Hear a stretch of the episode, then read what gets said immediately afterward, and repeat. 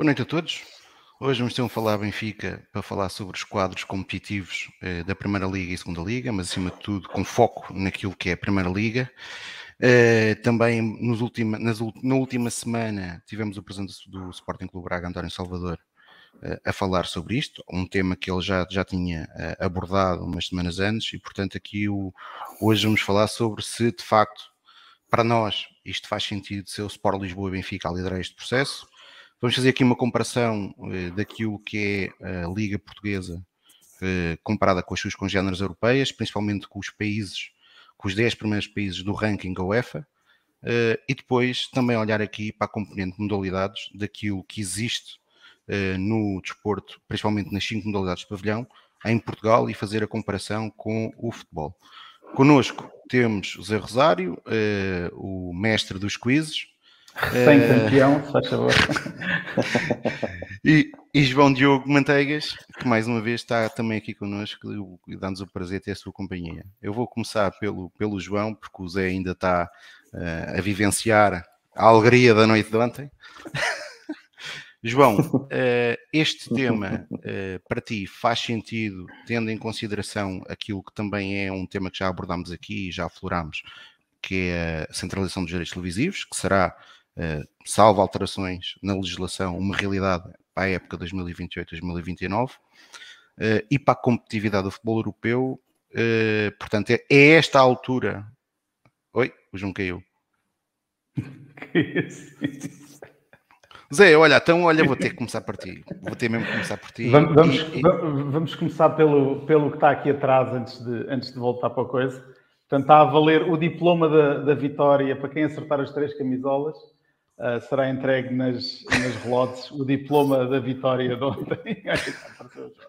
o João outra vez. Desculpem lá, desculpem lá, deve ser da rede. Deve ser da rede. Podes repetir a pergunta, por favor. Podia, João, parti este tema de uh, uma potencial reformulação dos quadros competitivos da Primeira Liga faz sentido ser colocada neste momento ou até, porventura, já deveria ter sido colocada uh, uns anos antes?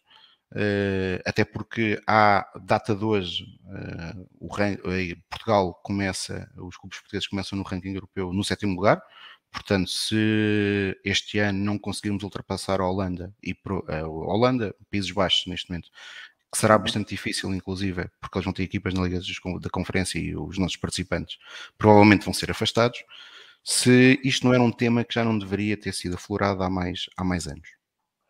Bom, eu tenho já vindo a falar sobre este tema há alguns anos, aliás, quando fazia parte uh, e tinha o privilégio de ter um programa na, na, BTV que debatia muito estas questões jurídicas em torno de algumas situações, mas em concreto também relativamente a estas competições e, e, a, e a assistir acima de tudo àquilo que era uh, as alterações que a UEFA vinha fazendo nessas e, e aquilo que os clubes já, já manifestavam na altura relativamente à necessidade da alteração das competições uh, e dos formatos das competições sobretudo por causa de uma questão que, é, que é sempre um motivo financeiro, não é? Portanto, isto é o que está na, na, na base de todas essas, essas pretensões. E uh, eu estava a dizer que já vinha falar disto há alguns anos, aliás, há mais de 10 anos, porque efetivamente uh, Portugal é um caso, a meu ver, é uma opinião pessoal, não passa disso, mas uh, é pelo menos a experiência que eu, que eu tenho tido ao longo de toda, enfim, todas as minhas relações com os clubes e federações também desportivas, há uma necessidade,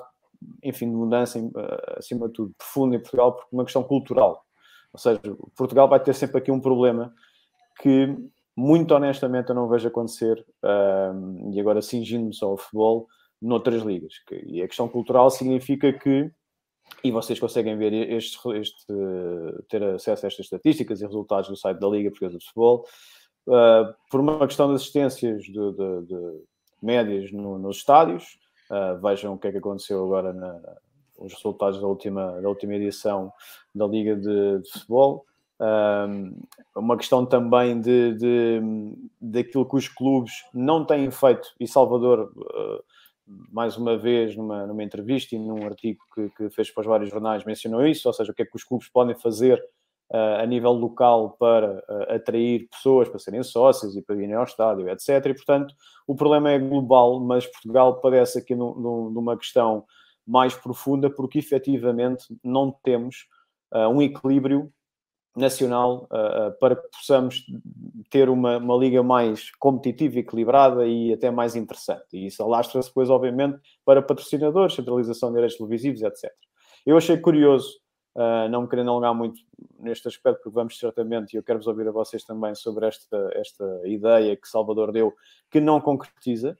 Atenção, Salvador apenas diz que tem que ser reformulados uh, determinados aspectos, acima de tudo a questão como está formatada a competição quer da primeira, quer da segunda liga, mas depois não concretiza. A ideia que eu tenho, enfim, ele diz que, que, que não é com, com, recurso a playoffs para, para eliminar, mas eventualmente a ideia que eu tenho será aquilo que eu defendia também há uns anos e, e continuo a defender, acho que seria o mais adequado, abrindo já esta porta para vocês também comentarem, que seria um estilo mais, mais ajustado àquele que é a ideia da, da Premiership da, da, da Escócia. Obviamente, pode discutir aqui o número de clubes ou não, mas é uma, é uma, uma coisa que tem que ser moldada. Uh, eu queria com isto dizer o quê? Que por uma questão financeira e por uma questão também de número de jogos, veja o que, é que vai acontecer, já falámos aqui na, em 23, 24 com a nova Liga dos Campeões, o novo formato da Liga dos Campeões, vamos ter mais jogos, vamos ter mais jogadores a jogarem mais minutos, muito mais minutos, e depois temos aqui também o problema da, da, das datas FIFA que, que, irão ainda complicar mais, tornar este problema mais complexo. E depois temos aqui à cabeça uma coisa que ainda não foi implementada, mas que a forma como foi apresentada, como foi divulgada, debatemos isto também aqui, salvo erro, há uns, há uns meses atrás, que é a questão da Superliga Europeia, ou seja, a UEFA acusou o toque, tentou transformar ali um bocadinho, segue aquilo que os clubes, os clubes grandes, mais poderosos, mais ricos, querem, que é ter mais receitas, têm outras necessidades. Já dei o exemplo do Real Madrid, construção do novo estádio. Um, e, portanto, começam a deixar para trás os clubes ditos mais, mais pequenos. O Domingos Sousa Oliveira também já mencionou esta questão numa entrevista que deu à BTV. Uh, e há uns anos atrás, recordo, disse inclusivamente também publicamente o próprio Domingos Sousa Oliveira que o Benfica, das duas, uma, ou entra ou, ou está uh, numa posição em que tem que pensar como é que vai entrar para esse grande núcleo dos clubes grandes, ou então vai ficar de fora. Eu não percebo onde é que ele quis chegar, confesso, nessa altura, porque eu não percebo se é uma questão financeira de ganhar um ticket para entrar dentro dessa, desse, desse pequeno grupo de, de, de clubes ou não. Mas enfim, é, é, algo que fica, ficou sempre a parar no ar. E depois temos o Barcelona, o Real Madrid e as Juventus a manter a Superliga Europeia viva. Temos ações num tribunal uh, europeu à espera de, de, de ser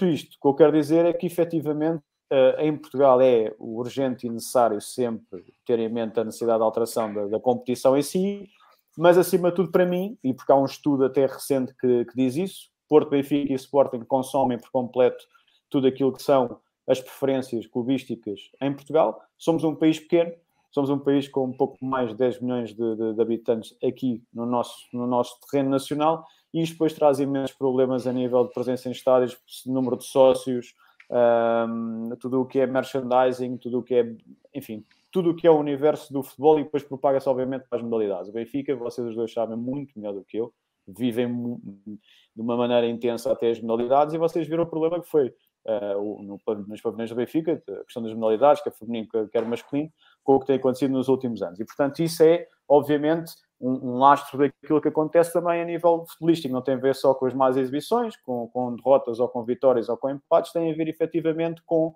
aquilo que é necessário para atrair público ou não. E o Benfica, felizmente, estamos a falar de um clube que tem essa capacidade uh, aglutinadora. Agora, a maioria não tem. 90% dos clubes em Portugal não tem essa capacidade. E isto é o problema com que a Liga vai ter que lidar e a Federação também. João, mas eu, eu só te vou fazer mais uma pergunta sobre este tema, até porque estamos, estamos a falar aquilo, daquilo que foram as declarações do António Salvador, e o António Salvador parece-me que uh, há, há, um medo intrínseco de falar em reduzir clubes na Primeira Liga, e portanto ele deixou logo claro que não era esse o seu objetivo, mas depois deu muito ênfase à questão do público e que era preciso atrair público uh, para os estádios. Faz sentido alguém que defende isto, depois enquanto presidente de um clube, que hum, eh, tem feito um bom trabalho e António Salvador é o grande responsável por isso, pelo, pelo crescimento nos últimos 20 anos do Sporting Clube Braga.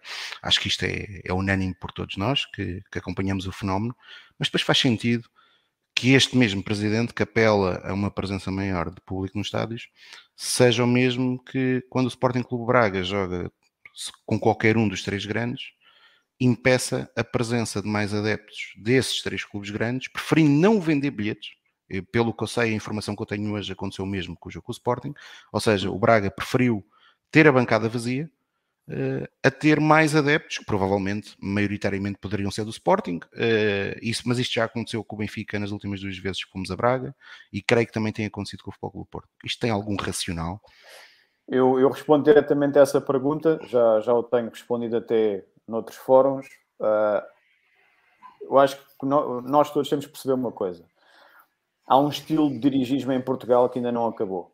Uh, Salvador faz parte desse, deste estilo de dirigismo, parte dos diretores do Benfica também, a maioria dos diretores do Porto também, só o Sporting, uh, recentemente, quando Frederico Varandas ganhou as eleições, não nestas anteriores, é que tem vindo paulatinamente a fazer um trabalho aqui um pouco em surdina, diferenciado quanto, quanto a isso. Salvador faz parte daquele estilo de diretores, de dirigentes que uh, não são confiáveis, porque, uh, obviamente, volto a dizer, isto é, é, a minha opinião, mas não são confiáveis porque efetivamente diz uma coisa, mas depois acaba por fazer outra.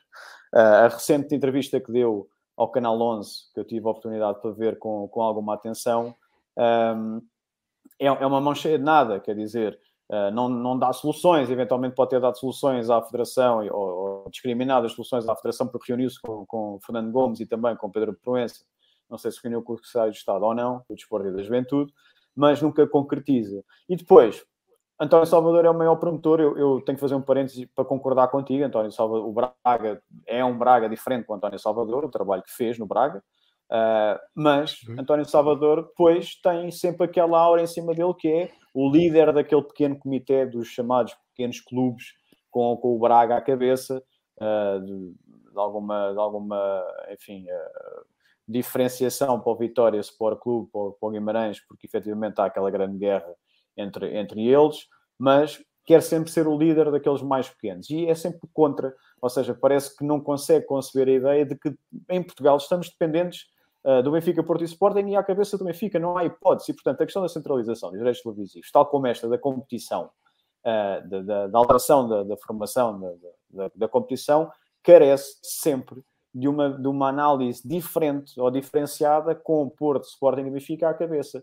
Daí que eu acho que o Benfica deveria ser uh, quem deveria assumir a posição de António Salvador e não Salvador preocupado com estas questões Via, via nascer, obviamente, o Benfica do Porto ou do Sporting. Nunca vi os três a falarem sobre isto publicamente, a darem o primeiro passo. É uma coisa que me faz, muito honestamente, confusão, porque estamos completamente dependentes do, do, dos três. Uh, e depois Salvador fala numa outra coisa que eu também acho muito curioso, que é ele liga inevitavelmente a alteração, a necessidade de alteração de, de, daquilo que são as competições e todas aquelas medidas que ele diz para, para que é a intenção, que, que, que o Braga, é a visão que o Braga tem, para sempre uma melhoria muito maior, para, para mais dinheiro, que é o que interessa, para se poder investir. E depois volta a dar sempre o exemplo dos jogadores, que, que os clubes, os três, os três grandes hoje em dia, já não contratam tanto lá fora, contratam mais cá dentro, estão a seguir aquele paradigma que António Salvador, ah, palavras dele, uh, começou a fazer, ou seja, como se fosse o, Porto Benfica e o Sporting a seguir o exemplo que o Braga deu há uns anos para cá, que é contratar cá dentro. O Porto Benfica e o Sporting sempre contrataram cá dentro. Aquilo é um erro. O que ele está a dizer é intencional, como é óbvio. Uh, as pessoas que já andam há muitos anos a trabalhar no meio, como é o meu caso, percebem perfeitamente isso à primeira. Não significa que os três grandes, ao contratar os jogadores cá dentro, tenham tido sucesso com os jogadores que contrataram, tal como Braga também não teve sucesso Sim. em 100%. Portanto, aqui a questão é: um, há necessidade de alterar, eh, eh, ou seja, as ideias de António Salvador são relevantes? São. Uh,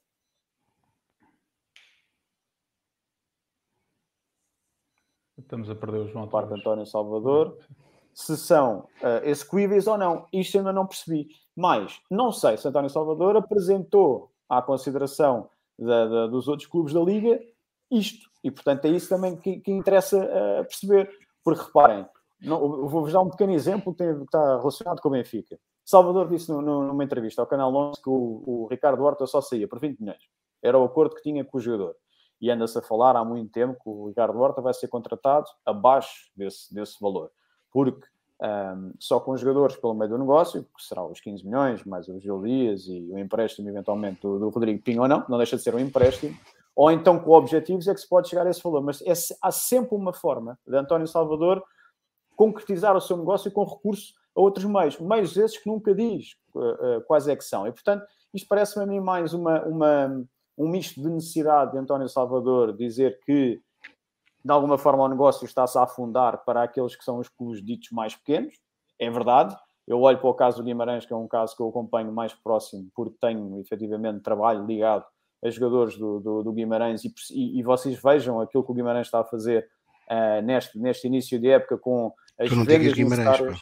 É, Vitória tu não, digo, tu não, digo que, que, que, não, não é por mim, não é por mas, mim. Não, mas é para exemplificar, eu sei perfeitamente, mas é. Vais lá, é, acima, é vais lá acima, vais lá acima, vais lá acima e os gajos fazem-te uma espécie. Essa discussão, essa, eu, eu, inclusivamente, há muitos anos atrás, há mais de 10 anos, escrevia para o Expresso, tinha, tinha uma coluna no Expresso e, e o único, a, a, única comunicação desagradável que eu tive foi efetivamente com um sócio do, do, do Vitória Sport Clube a dizer que eu não podia escrever Vitória Guimarães. Mas eu explico porquê. Primeiro, é, na altura havia o Setúbal e quase que se confundia. Fundiam. E depois a própria Liga, e isto é importante também que as pessoas saibam, a própria Liga uh, define e caracteriza o Vitória Sport Clube como Vitória Guimarães, para diferenciar. Portanto, está no site da Liga uh, e, portanto, é, é uma questão que eu percebo essa afinidade. O que eu queria dizer era, vejam a diferença que existe nos últimos anos, mas acima de tudo este ano, com o Vitória Sport Clube ou com o Vitória Guimarães, como preferirem, naquilo que estão a fazer. Ou seja, não há capacidade financeira.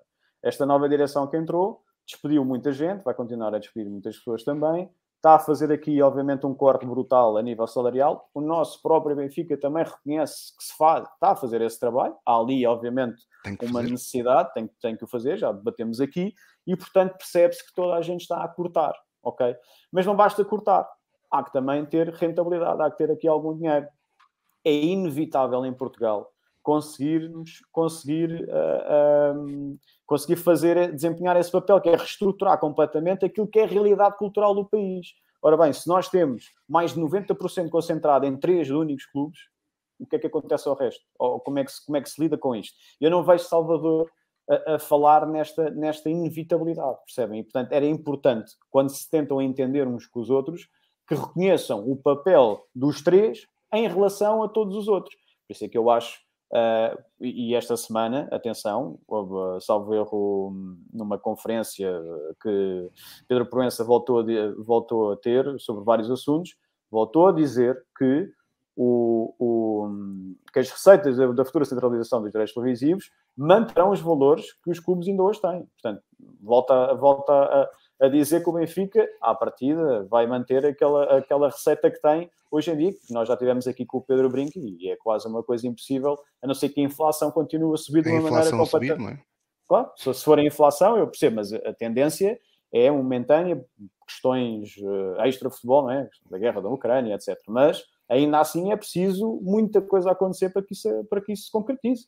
Portanto, eu, isto é uma mão cheia de nada, praticamente, e portanto, só há uma, para vos responder diretamente, só há uma solução, que é a única que eu defendo, é o governo ter que intervir.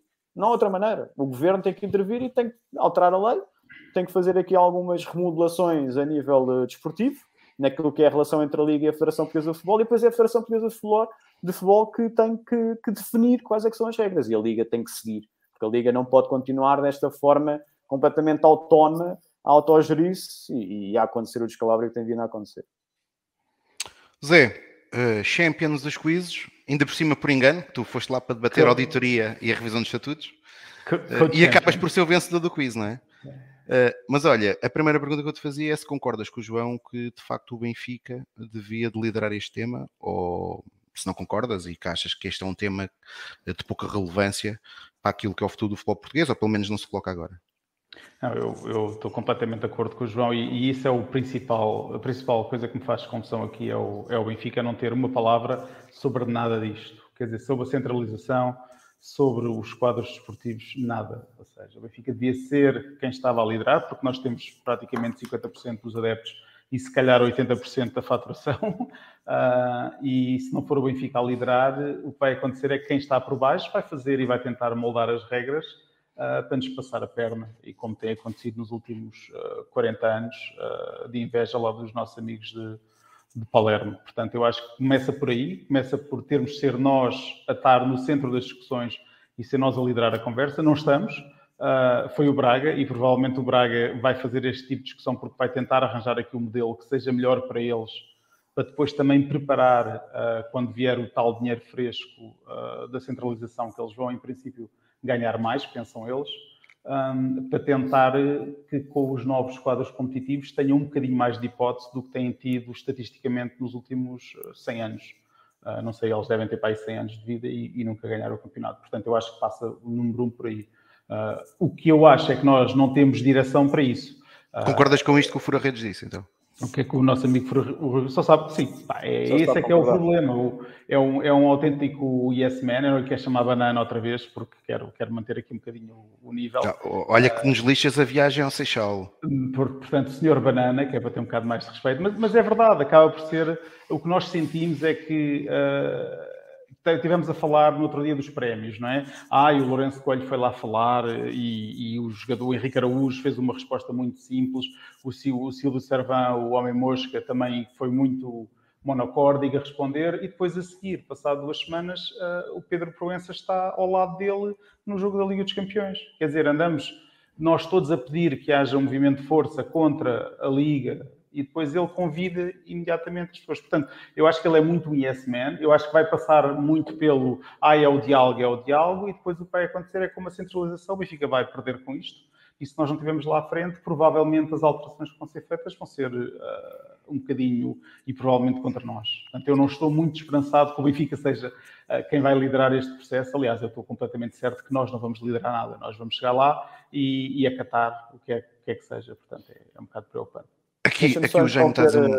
Para dizer uma, uma coisa muito importante, isto que o José está a dizer. Porque repare, eu, eu, eu acho que um, publicamente o Rui Costa já revelou que efetivamente não está. Uh, enfim, quer, quer manter uma, uma imagem diferente daquilo que, que vinha a acontecer no, nos últimos anos com, com o antigo presidente, e depois há aqui sempre uma ligação indireta nós já falámos aqui várias vezes, os três, ou com outras pessoas, que está relacionado com o Domingos Sousa Oliveira, a figura de Domingos Sousa Oliveira e a importância que tem uh, na Liga. Dentro do Benfica. Ou seja, dentro do Benfica, isso é, é obviamente indiscutível. É, é, a pessoa, é a pessoa que mais tem poder e, obviamente, a decisão uh, na, no Benfica, mas depois também a, a, própria figura dele em relação à Liga. Ok? Portanto, acaba por acontecer aqui, há várias uh, entrevistas dos presidentes e informações sobre isto públicas, Domingos José Oliveira é visto como uma pessoa, eh, bom, eu não gosto de dizer a palavra idolatrada, mas acaba por ser um pouco assim, se vocês ouvirem as outras pessoas dos outros clubes a falarem sobre ele. E não é à toa que é nomeado também, obviamente, gerente da, das empresas que a Liga vai criando para, para diversas áreas e setores de negócio. Quer que eu, João, desculpa lá de interromper. Desculpa lá de interromper, mas tu não achas que isso é normal uh, por parte dos outros clubes quando percebem que têm naquele clube que tem a dimensão, uma dimensão incomparável, e dou aqui o exemplo de declarações deste, deste fim de semana do presidente do Rio Ave relativamente à bancada nova, que disse Sim. que a bancada provisória vai estar, vai servir perfeitamente quando for a visita do Futebol Clube do Porto, com o Sporting a mesma coisa, e ele depois quando chegou ao Benfica disse, bem, o Benfica se tivesse 20 mil estava cheio os 20 mil, se tivesse 30 mil estavam cheios 30 mil e por aí adiante. Não é se calhar esse sentimento dos outros clubes um pouco a imagem de sentir que têm dentro do Benfica alguém que enfraquece a força do Benfica?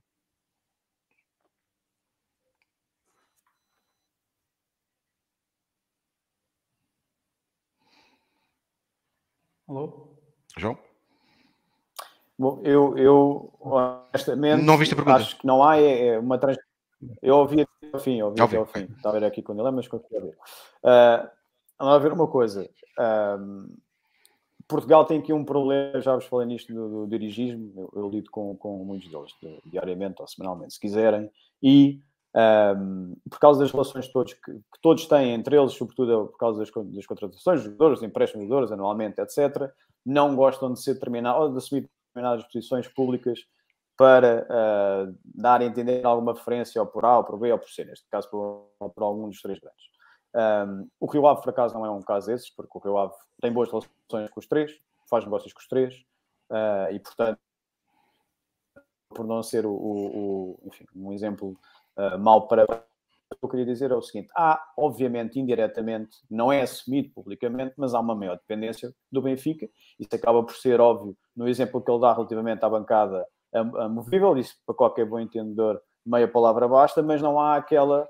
Uh, enfim, de forma pública nunca há essa assunção da importância que o Benfica tem por comparação ao resto. E, portanto, isso é uma questão, obviamente, uh, pessoal da, própria gestão do clube. Não querem fazer isso, sob, pena de poderem sofrer algumas represálias depois, uh, noutros aspectos, em termos de relações institucionais e até na própria Liga. Portanto, o que eu acho aqui é exatamente isso, foi aquilo que o José estava a dizer há bocado. O Benfica é que tem que dar esse passo para que depois os outros sigam. Porque se está à espera que os outros o façam, aí vai ser muito mais difícil. E nós temos N exemplos desses. O caso da eleição do Pedro Proença, a primeira vez que se candidata à, à, à Liga, completamente promovido pela maioria dos clubes em que fizeram o que fizeram ao Luís Duque.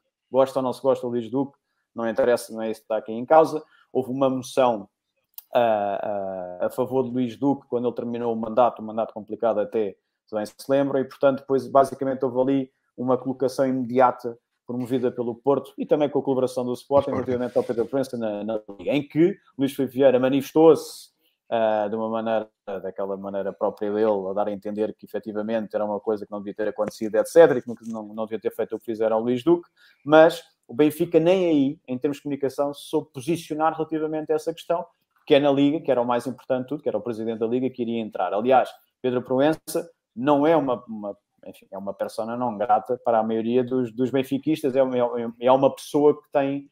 Os benfiquistas lidam muito mal com a imagem, com as palavras de Pedro Proença e com tudo aquilo que ele faz. Eu não acho que é a questão de, de, de ele se sentar ao lado no estádio do, dos presidentes, ou seja lá o que for, é efetivamente a forma como ele está a gerir que é contrária, acho eu, a determinados princípios que efetivamente o Benfica tem. E depois o Benfica também não está ali, eh, de alguma maneira, a par e passo com ele. Quer dizer, nota-se que o Benfica não está propriamente a acompanhar as ideias.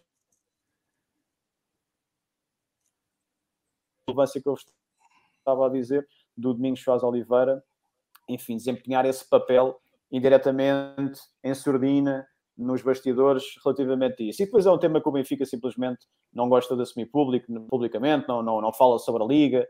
Temos esse, esse, esse exemplo de, de Lourenço Coelho que diz que, que não, se aconteceu o que aconteceu no passado, não, não vamos ganhar certamente o prémio Fair Play. Temos o Henrique, Araújo, o Henrique Araújo a dizer aquilo que disse, e bem.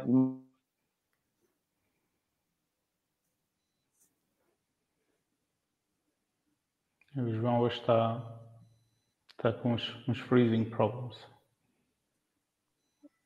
Estão a ouvir agora?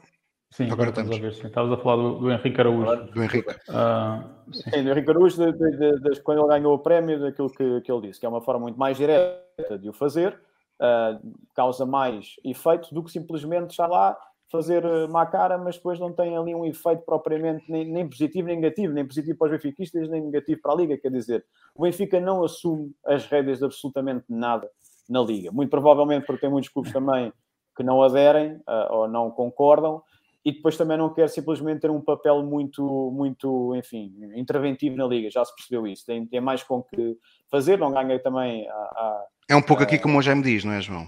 É um pouco aqui como o Jaime diz, ou seja, o Benfica claro. já com, ainda com o Luís Filipe Vieira retirou o apoio à direção da Liga, mas depois também não parece que tenha capacidade ou que queira apresentar uma verdadeira alternativa, mesmo que numa primeira fase não seja vencedora, mas não, não faz força para aparecer essa alternativa. Mas, mas essa é que é a questão. Eu gostava de perceber é porque é que o Benfica não tem esse papel interventivo, porque é que não quer ter, porque é que não quer desempenhar. Então estamos a falar do clube que mais influência tem a nível nacional e depois não despe-se qualquer vontade ou, de, ou, uma, ou demonstra uma inércia total relativamente à Liga. Então, mas é na Liga que se decide tudo.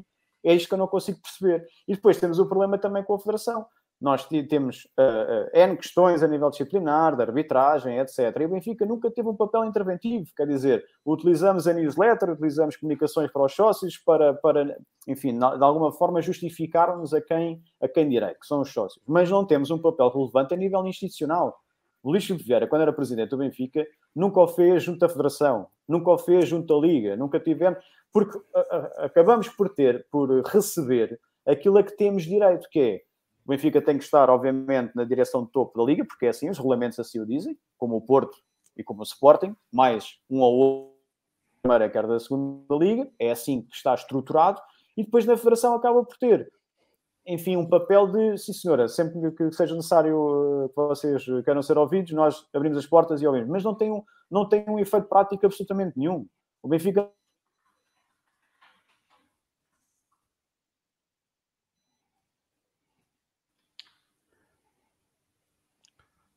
Está mal isto. Então. Voltaste? Voltaste, pronto.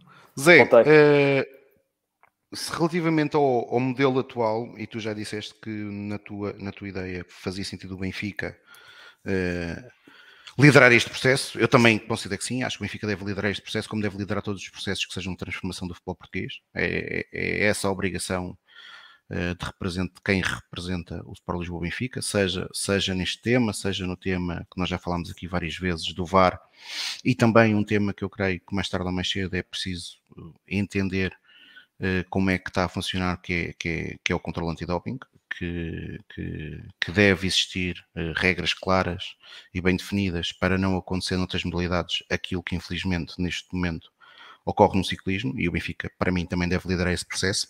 Aquilo que eh, eu queria perceber é uh, o João claramente uh, também não é favorável ao modelo de playoffs e pelo que eu sei tu és um fã incondicional do modelo de playoffs. ainda, tens, ainda tens que me vender, eu, ainda tens que me vender esse. Eu, eu sou um fã, primeiro, no contexto português, eu sou um fã da redução, como nós falámos. Ou seja, eu acho que os 18 não faz absolutamente uh, sentido nenhum.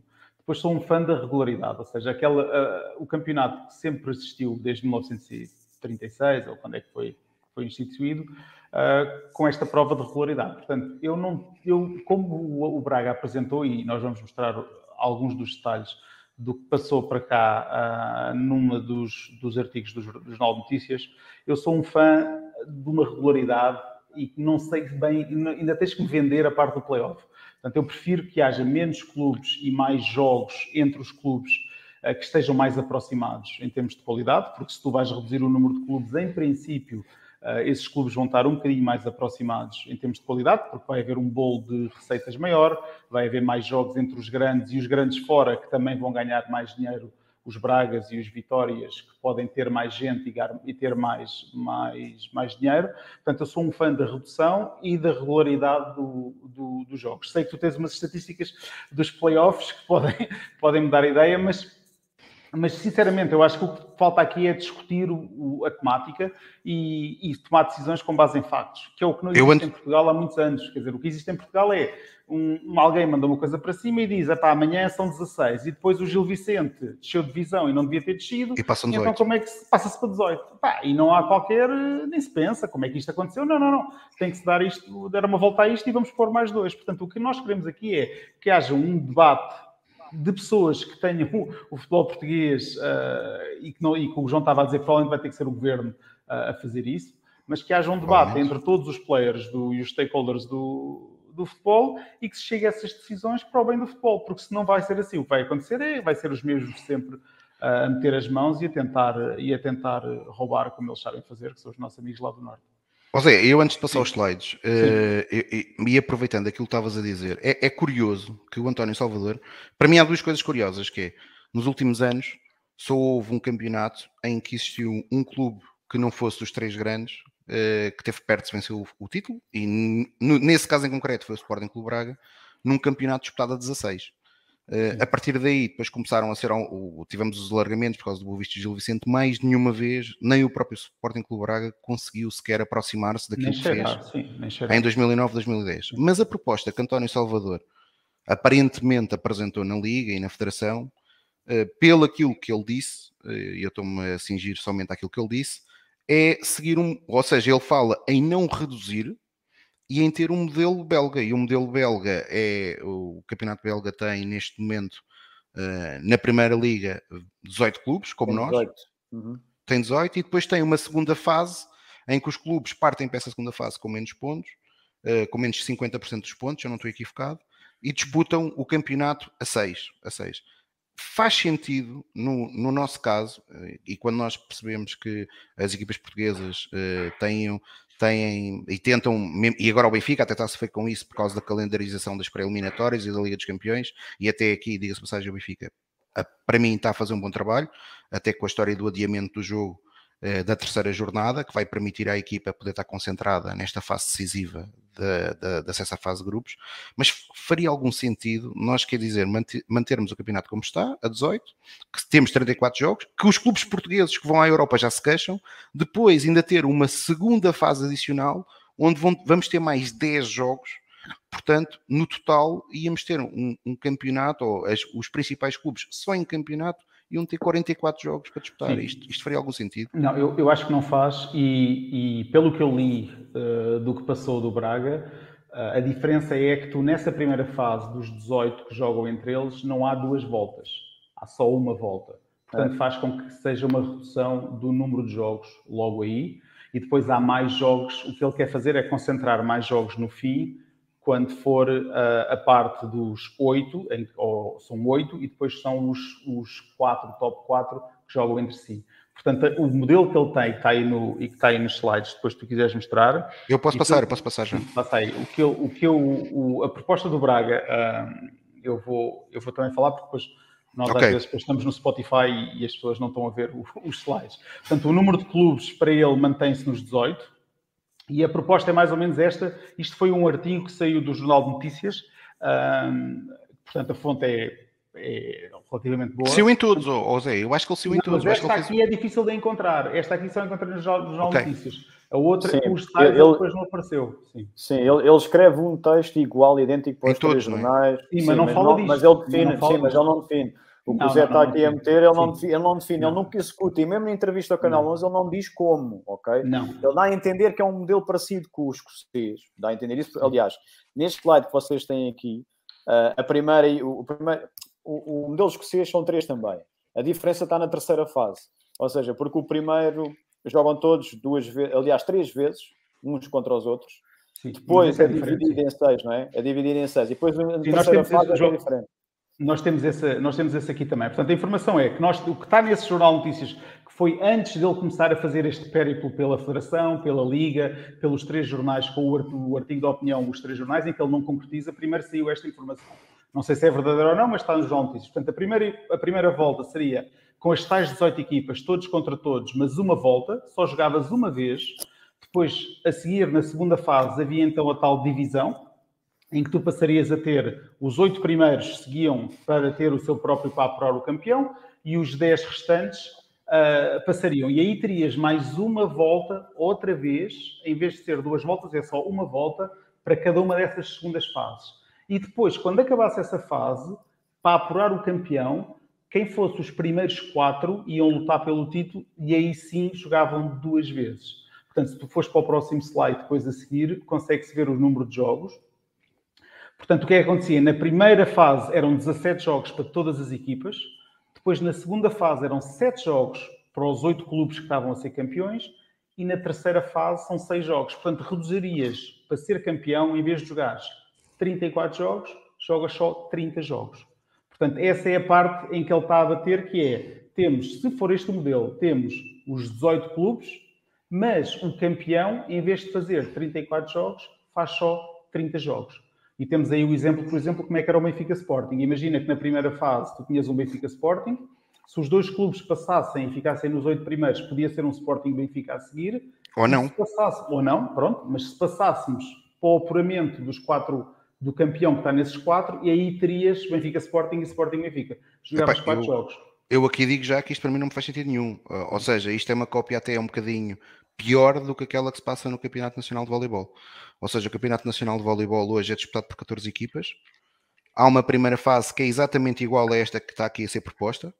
Portanto, só que com 14 clubes. Mas com duas voltas, mas a duas voltas. Não, não, não, não, não, não, não.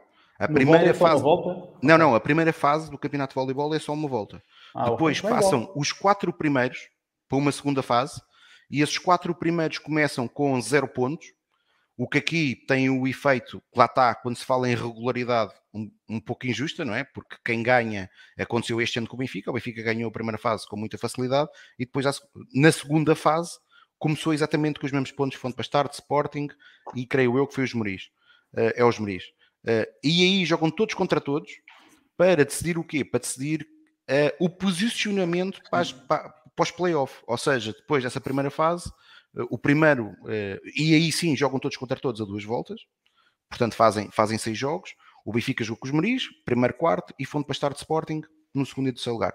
Eh, e, e, portanto a terceira fase já é playoff uh, por e duro. Certo, mas aqui, respondendo ao que o Jaime está a perguntar, aqui era regularidade, ou seja, era continuava a ser como o da Escócia, é pontos. Tu ias fazendo pontos, pontos, pontos. Portanto, fazias pontos na primeira fase, esses pontos levavam depois oito clubes, que era top. Imagina que acabavas, chegavas com 50, o Sporting 52 e o Porto 53, seja o que for, e depois os quatro primeiros passavam para a outra, e nesses jogos também era pontos. Fazias três pontos outra vez, só que jogavas seis jogos. Portanto, este, ele diz que não há playoff no modelo dele. É não, certo, mas a minha pergunta é... Que é diferente, pronto, é um bocadinho diferente do vôlei, porque tu no vôlei estás a emparelhar para os playoffs, não é? Não, certo, certo, certo. Não, é diferente, mas aqui é, com base nisso estás-me a dizer, ou seja, o que ele está a defender é, quando eu acabo esta primeira volta, vamos imaginar o clube que... Uh, não, há um ganhava todos os jogos, tínhamos Há um clube que ganha 17 jogos, passa exatamente com os mesmos pontos para esta fase? No, quando chegas ao 8, dos 8 clubes tens 34 e o Porto tem 30, por exemplo, porque perdeu dois, dois, tem dois empates, né? E depois, quando chegas aos 8, tu começas com os 34, que é o que acontece na Escócia. Seja... Na Escócia é assim. Na Escócia tu tens 33 jogos e depois passa o top 5 passa com seis. esses pontos que tem, e o top 6 e o, o bottom 6 passa com os mesmos pontos. É. E depois tu vais ter, imagina que tu tens o sétimo classificado consegue ganhar mais jogos nessa fase, acaba o campeonato com mais pontos do que o quinto, do por exemplo, sexto, mas, ou o sexto, porque já estava na parte de baixo, epá, é assim. Faz muito pouco sentido para mim. E depois estava, alguém estava aqui a perguntar dos, dos sorteios. Não, não, isto, no artigo que eu vi do, do, do Jornal Notícias, não falava nada disto, porque estamos a falar de uma volta, portanto, não se sabe quem joga em casa, mas na Escócia, como é que eles fazem a mitigação disso? Uh, na Escócia são três voltas, não são quatro, são três voltas. É. Se tu jogares dois jogos em casa contra o Celtic e um fora, no ano a seguir jogas dois em casa e um fora. Portanto, fazem a, a alteração. É como eles têm na, na Escócia. Sim, mas isto, isto para mim faz pouco sentido, porque uma das coisas que, ou seja, ter mais jogos e aqui. Não, não, menos, não, tens menos jogos, mas uh, aquilo que ele defende é ter mais jogos entre Benfica Sporting, Benfica Porto. Não, o que ele quer é o Braga, o que ele quer é o Braga ali no, a receber o, o Porto, o Sporting umas quantas vezes. Mas, mas, isto para mim acaba por ter o mesmo efeito, que é, eh, e aliás há campeonatos que isto acontece mesmo em Portugal, e mesmo assim é com redução de pontos, é que tu chegas aqui a uma quarta, aos quatro clubes, se o quarto, vamos imaginar que é um Sporting, está completamente afastado de qualquer possibilidade de ser campeão, porque pode acontecer, porque pode acontecer, o interesse para os adeptos, do, neste caso o Sporting, seria praticamente nulo para esses jogos, para essa fase. Uh... Tiago, e tens aqui um grande problema que é, aqui só estás a ver o apuramento do campeão. Imagina aqueles jogos dos 10 que não entram para o apuramento campeão que estão a discutir a promoção. Se nós já temos 2 mil pessoas em cada um desses jogos, tu vais ter 17 jogos a contar para tentar ir para os 8 e depois a seguir vais ter 10 clubes que são 9 jogos uh, para não descer. Epá, que vão ser, infelizmente, jogos que ainda vão ter menos. Epá, Tu vais tirar esses clubes, há clubes desses que nunca vão receber o Benfica, por exemplo. Tens certo. um Tondela que não recebe o Benfica, ou um Aroca que não recebe o Benfica, vai só à luz. Uh, certo, não e depois, depois desta divisão, se for este modelo, epá, eu, eu acho que não faz muito sentido. Mas ele, o que ele quer é, o que ele, voltamos ao mesmo, porquê é que o Braga está a liderar o processo? Porque o Braga está a ver qual é a melhor maneira de chegar mais acima e ter mais faturação. Epá, é só isso, mais nada. Certo, E vai tentar arranjar um, um modelo que, que, seja bom para eles. Uh, portanto, pá, eu acho que se for este estilo que eles estão a pôr, vai beneficiar eles muito. Porque se eles estão aqui nesta parte dos quatro clubes que nós vemos aqui do lado direito, para o operamento do campeão, e olhando para as últimas dez épocas, eles certamente vão estar ali. Uh, eles depois vão ter mais três jogos adicionais a receber o Porto, o Sporting e o Benfica.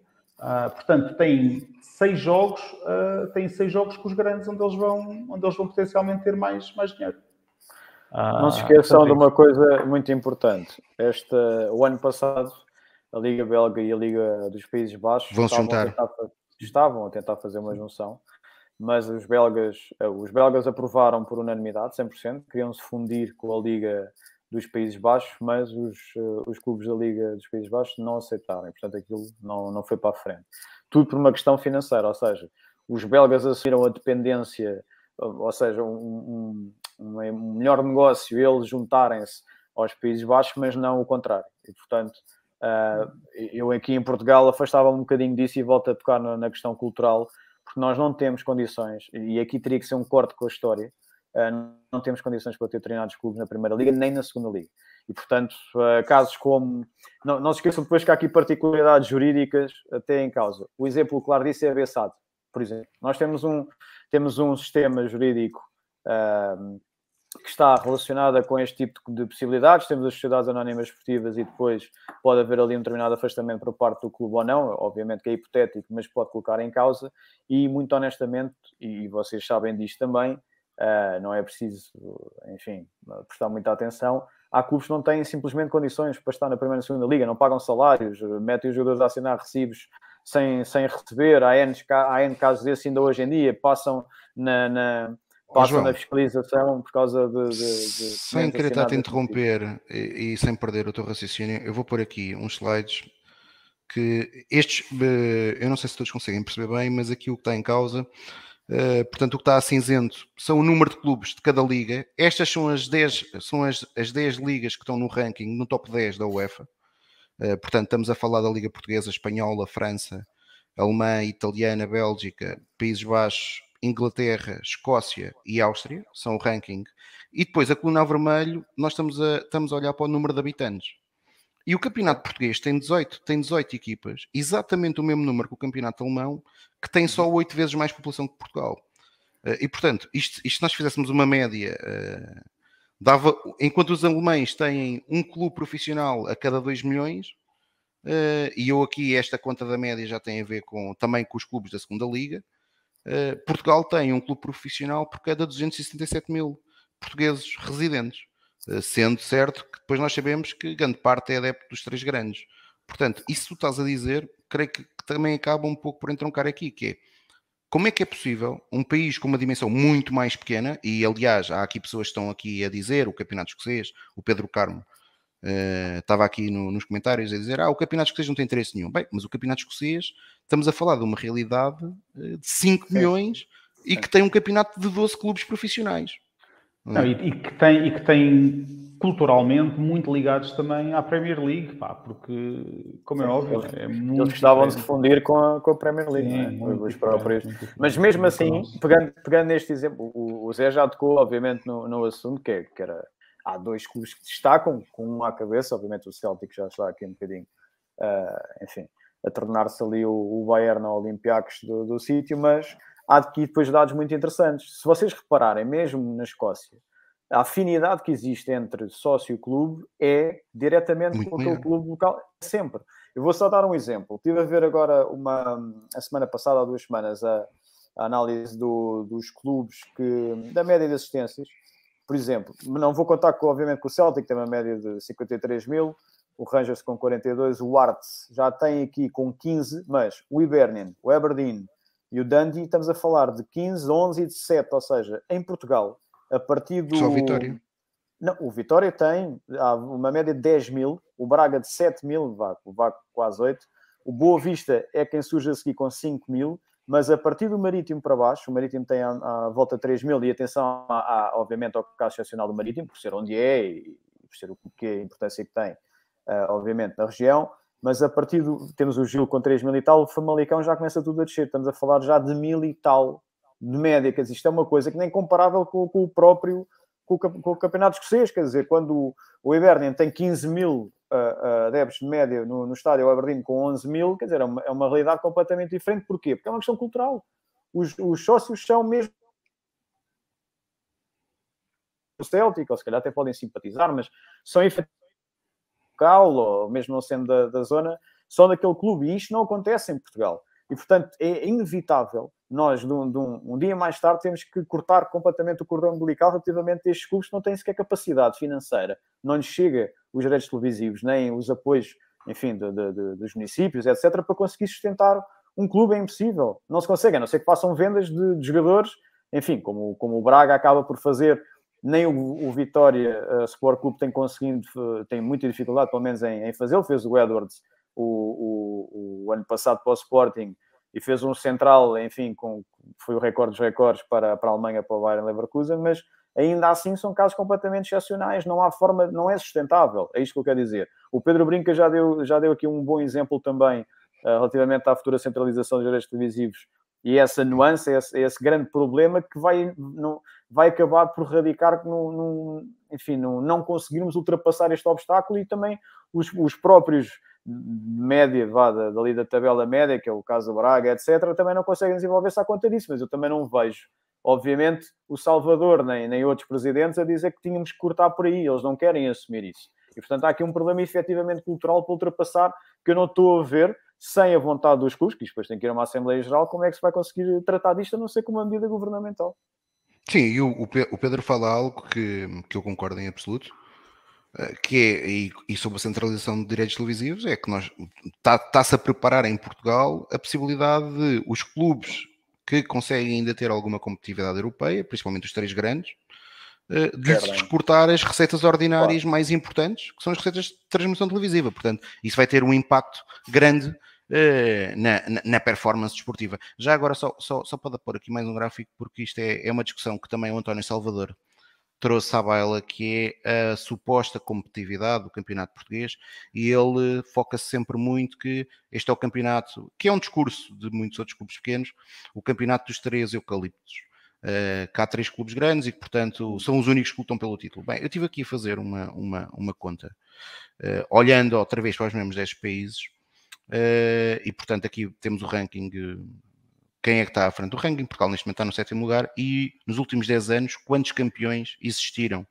Eh, e portanto o campeonato alemão, esse campeonato que, que todos nós reconhecemos que é um campeonato pouco competitivo, com médias baixíssimas de espectadores, uh, nos últimos 10 anos teve um campeão.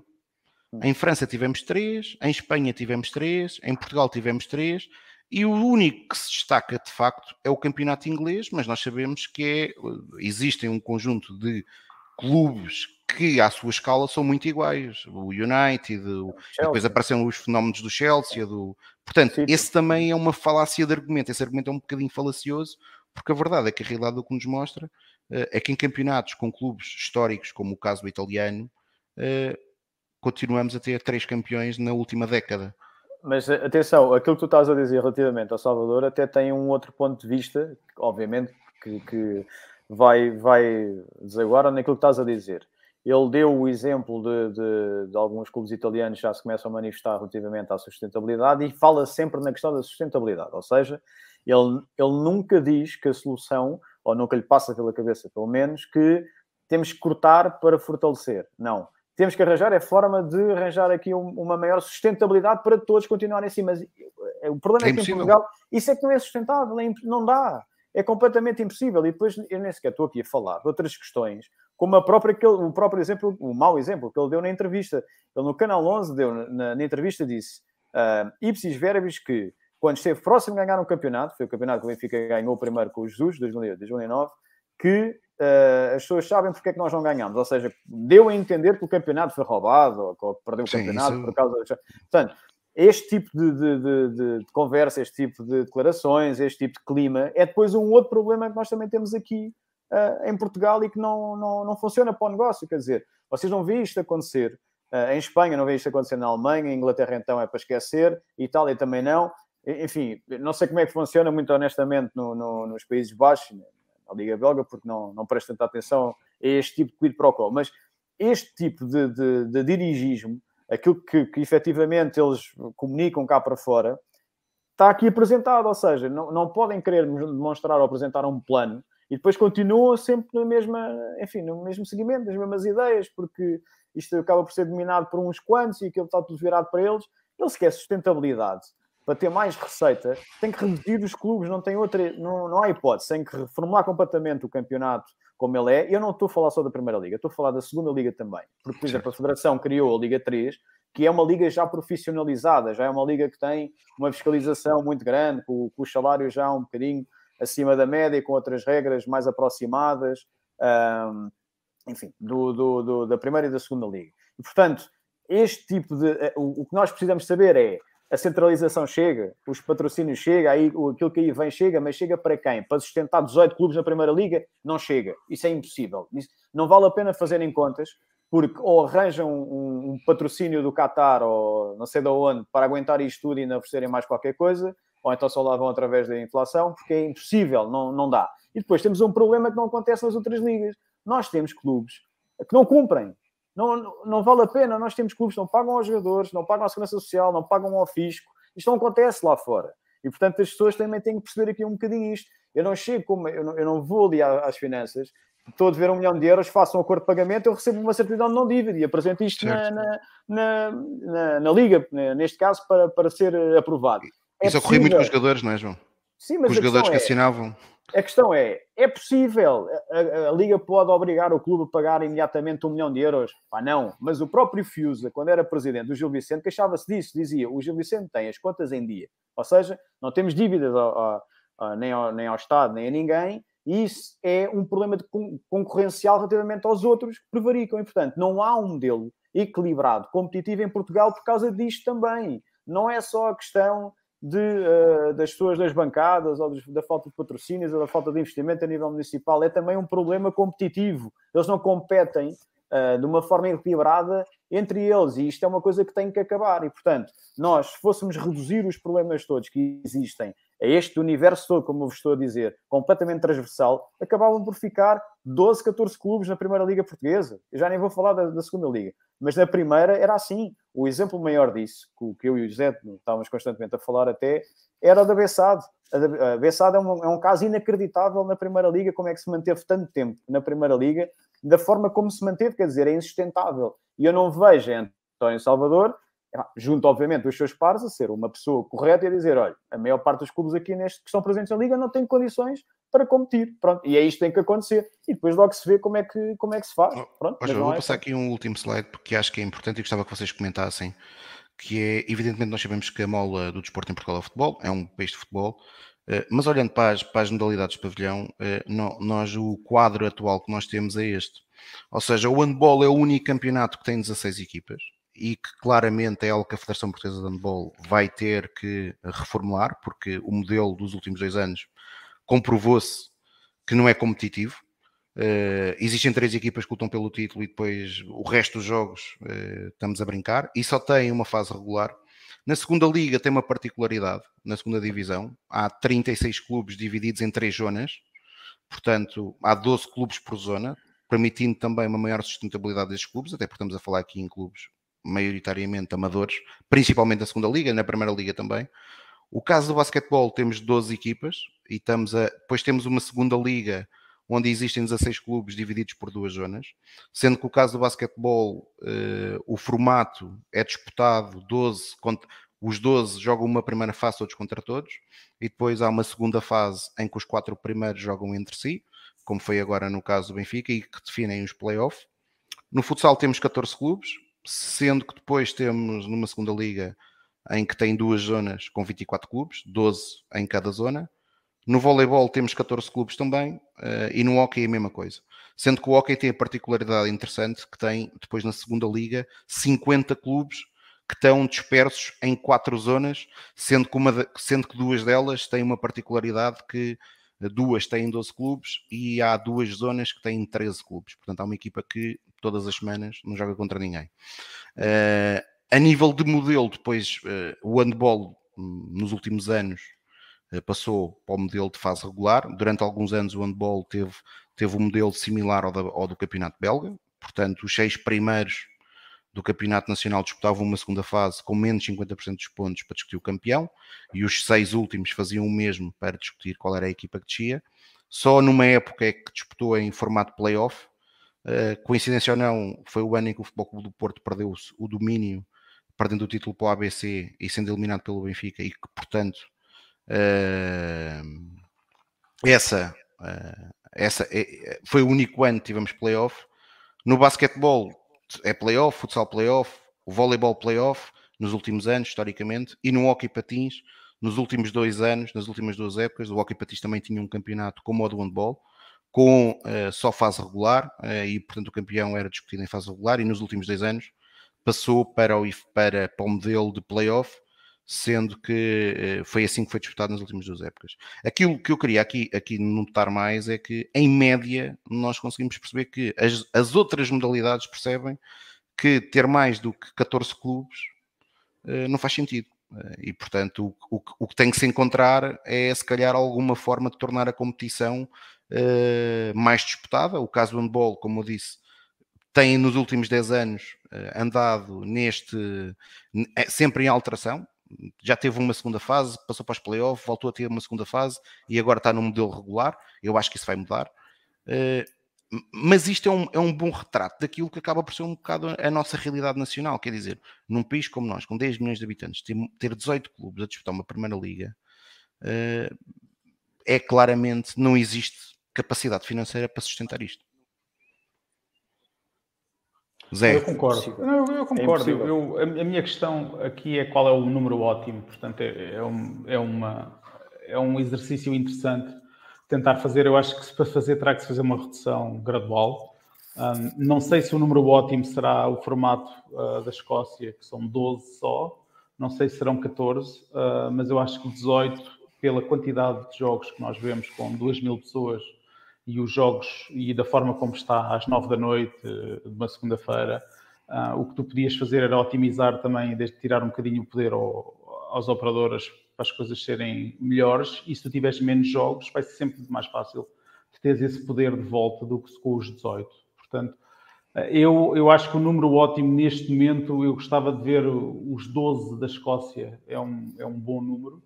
Um, não sei se depois traria a competitividade na Europa, mas em termos de Portugal, acho que a competitividade melhoraria, de certeza absoluta. Tu defenderias um modelo de quê? 12 equipas e quantas voltas? Epá, eu, o da Escócia, eu tive a olhar para a Escócia com algum detalhe uh, e é um, é um modelo interessante. Uh, as quatro voltas de 12 é muitos jogos, ou seja, aumentas brutalmente o número de jogos. Uh, não vejo como há, como há cara essa parte da, da alteração de teres X que estão à frente, dividires nos tais, se forem 14, 7 para cada lado, 7 para baixo, 7 para cima. Uh, mas 18 para mim é um, é um, exagero. Eu acho que os 16 também pode ser um bom princípio só para reduzir alguma coisa, mas os 14, 12 será talvez para o, para o tamanho de Portugal uh, o ideal. Uh, mas lá está, também isto é mais a nossa opinião, tinha que ser sustentado um bocadinho com um estudo mais abrangente e aprofundado do que é que é feito lá fora, qual é que é a capacidade de, de mobilizar as pessoas para ir ao futebol, como é que são as alterações contextuais de tudo, como a bilhética, por exemplo, uma das propostas do Braga diz que os bilhetes não são caros, que eu acho que, que, não faz sentido, eu acho que continuam a ser muito caros, eu acho que as pessoas não estão motivadas para ir ao futebol por variedíssimas, por variedíssimas razões, mas eu acho que uma das partes que as pessoas não vão é porque estão muito ligadas ao Benfica, Porto e Sporting.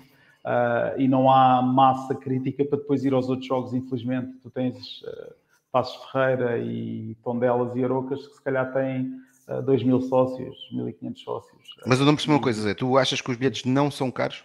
Não, não, ele é que acha que não são caros, eu acho que são ah, caríssimos. Okay, acho okay. que é uma vergonha. Aliás, tu estavas a falar, eu estive a ver há pouco um bocado do, do jogo dos Lagartos com o Braga e aquela bancada ao lado da caixa de segurança estava novamente vazia. Portanto, ele não vendeu bilhete nenhum para aquilo. Não, não vendeu. Não, quis. não vendeu. Portanto, Isso eu já confirmei, não vendeu. Não vendeu, não vendeu eu devo ver as imagens. Portanto, um, eles são capitalistas, não precisam, provavelmente, mas eu acho que os bilhetes são muito caros. Portanto, a primeira coisa que tem que se fazer em Portugal para além de todas estas alterações, é fazer o cap do, do, do, valor dos bilhetes, ou seja, tem que haver um número que seja, como em Inglaterra agora os away games acho que são 33 libras ou 30 libras que está feito, uh, para o setor visitante é sempre aquele valor, não pode ser mais do que isso, e fazer isso. E vais ver que vais ter, pelo menos as pessoas querem ir ver o jogo fora, vais ter mais capacidade de mobilização. Vai resolver tudo? Não vai. Acho que, acho que o problema está muito mais acima dos nossos dirigentes, na arbitragem, na Liga. Uh, estes são só umas consequências da. da Sim, mas não ajuda, não é? Não ajuda nada. Só para corroborar aquilo que estás a dizer, só para corroborar o que estás a dizer, nós hoje tivemos um jogo com os bilhetes para visitantes, se eu não estou equivocado, estavam a ser pedidos 45 euros, que foi para Chaves Vitória e Sport Clube. Sim. 45 euros para ir ver um Chaves Vitória Sport Clube, por muito respeito que eu tenha pelo grupo desportivo de Chaves, quer dizer, é, é um preço de um bilhete para uma Champions League, não é? Uh, e para um jogo dos oitavos de final. Uh, portanto, e às 8 isto... é da noite de um domingo, atenção. Não é? Quer dizer, aí em Chaves. Pois. Eu, há aqui uma coisa que é muito importante, não se esqueçam que o Pedro Proença, há uns anos atrás, no primeiro mandato dele, disse que a intenção de transmitir todos os jogos e de ver jogos à sexta, ao sábado, ao domingo e à segunda-feira à noite era para com que as pessoas, era uma medida feita com que as pessoas fossem ao estádio, uma coisa que nunca ninguém percebeu. Estava no, no, no foi público, quer dizer, foi uma coisa que ele, nunca ninguém, não sei se foi uma estratégia de marketing, não sei como é que isto funcionou, não sei o que é que estava na base desta declaração e deste, desta, desta intenção, foi aquilo que foi mesmo programado e efetivamente havia um documento sobre isso, que é se dá na televisão num país como o nosso, então aí é que as pessoas não vão mesmo ao estádio, ficam obviamente a ver porque preferem pagar 20 e tal euros, ou 50 se for um pacote da empresa por uma Sport TV ou uma coisa qualquer, do que estar a ir ao estádio a gastar 40 e tal euros de cada jogo que, que, que ocorreu lá. E depois uma coisa também muito importante. Em Portugal, nós, o, o, que a Liga tem no regulamento relativamente aos bilhetes é uma disparidade brutal. Ou seja, a Liga ou a Federação nunca quiseram determinar um máximo em termos de, de, de valor, ou um mínimo, como quiserem. Quanto mais poderiam fazer uma coisa adotada, enfim, um, fato mais feito à medida para os jogos de alto risco, enfim, ou, ou jogos com os grandes, como quiserem, que aí eventualmente poderia ser mais caro. Agora, jogos como é o caso dos Chaves com, com o Vitória Guimarães hoje, é, é, é uma coisa que ninguém consegue perceber como é que é possível permitir-se esta liberdade completa de, de, estabelecimento de preços. É um mercado que, é, que entende-se que é livre, mas só apenas tinham que criar ali uma regra concorrencial, não tinham que estar aqui a disparar bilhetes nem para 10 euros, nem para 50 euros diante do jogo que for. Não, não, faz, não faz qualquer sentido. E, mais uma vez é aquele problema que nós temos de tomar decisões, que a Liga, os, o, todas as pessoas que votam na Liga também dão, gostam muito depois quando o Benfica lá vai nas últimas jornadas, ou o Porto lá vai, ou o Sporting lá vai nas últimas jornadas, gostam de pôr os bilhetes a 70 euros, por ver se lhes sai a sorte grande. Portanto, agora o Casa Pia vai sair a sorte grande no sábado, porque provavelmente vão ter 15 mil pessoas uh, em Leiria.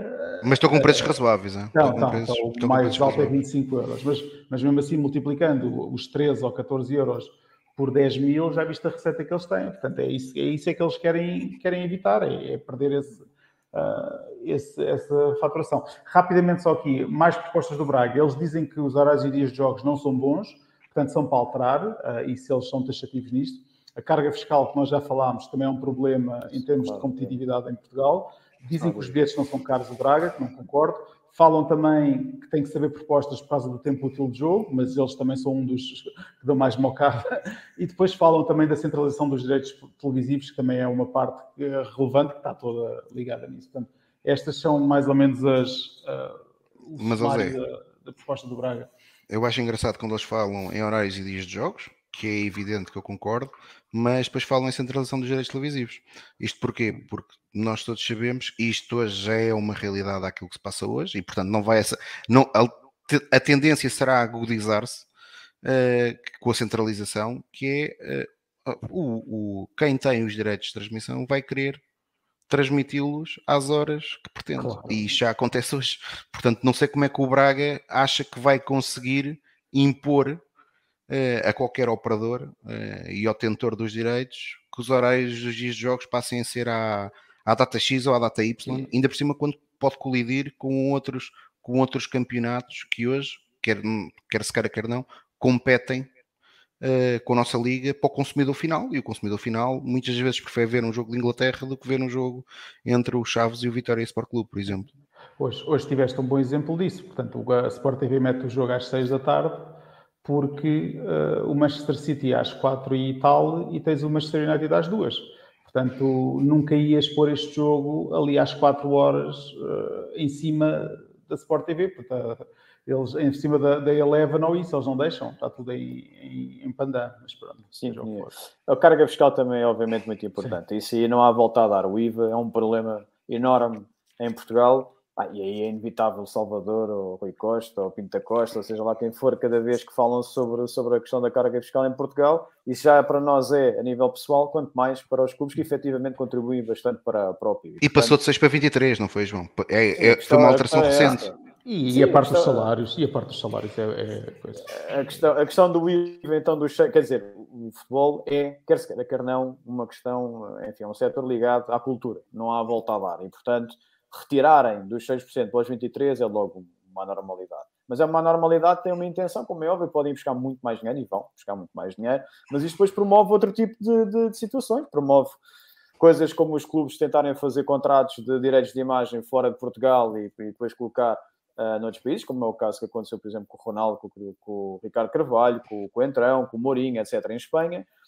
Felizmente cá não, não há muito disso, mas enfim, acaba por se tentar fazer aqui esquemas de, de tentar contornar esta situação da carga fiscal e depois também é pouco atraente para uh, trazer jogadores de outros, de outros países, nomeadamente para voltar jogadores com mais experiência que já estejam na Europa, ou então, eventualmente, para trazer novos jogadores provenientes da, da, da América do Sul. E, portanto, esta questão da carga fiscal é de facto muito importante.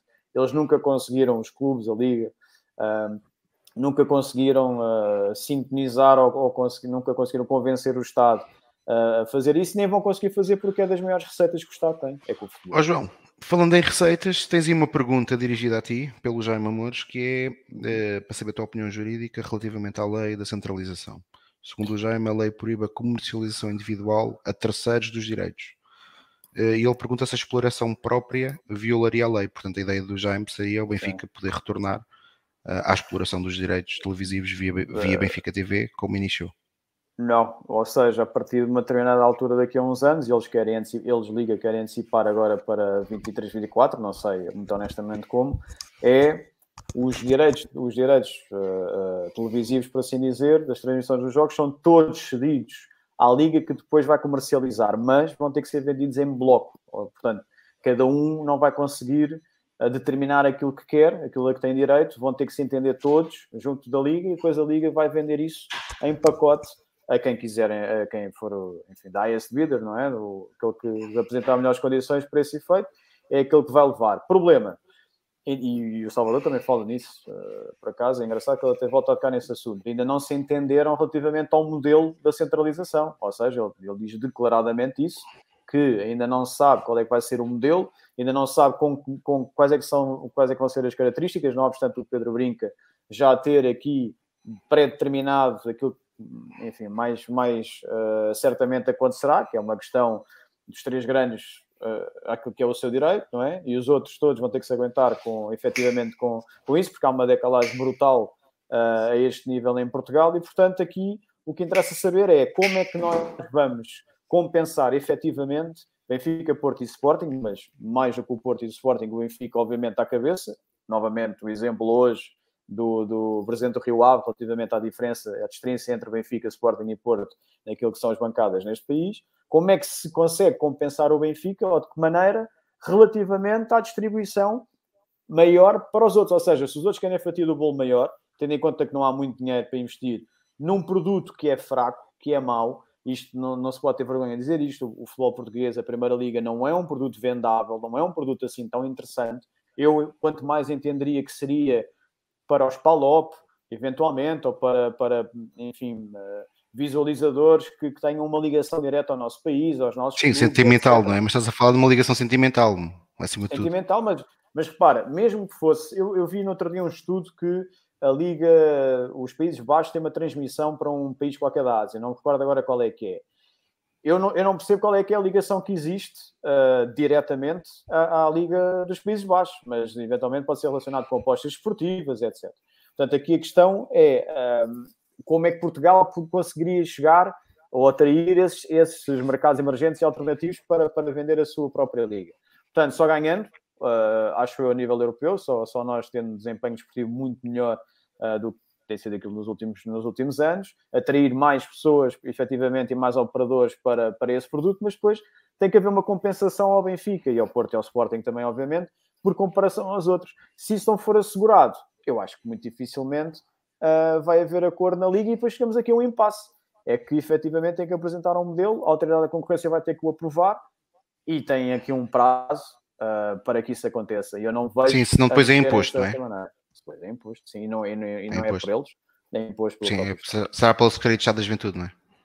Eventualmente, depois da autoridade da concorrência, mas acabamos sempre por ter aqui uma, um, um, enfim, um papel relevante de todos, mas eu acho que eles vão se querer entender e até achei muito surpreendente a questão, o facto de Pedro Proença ter antecipado que em 2023-24 já, já havia aqui um princípio de acordo. Quando ele diz isto é por, onde há fumo há fogo e portanto certeza que já falaram aqui de uma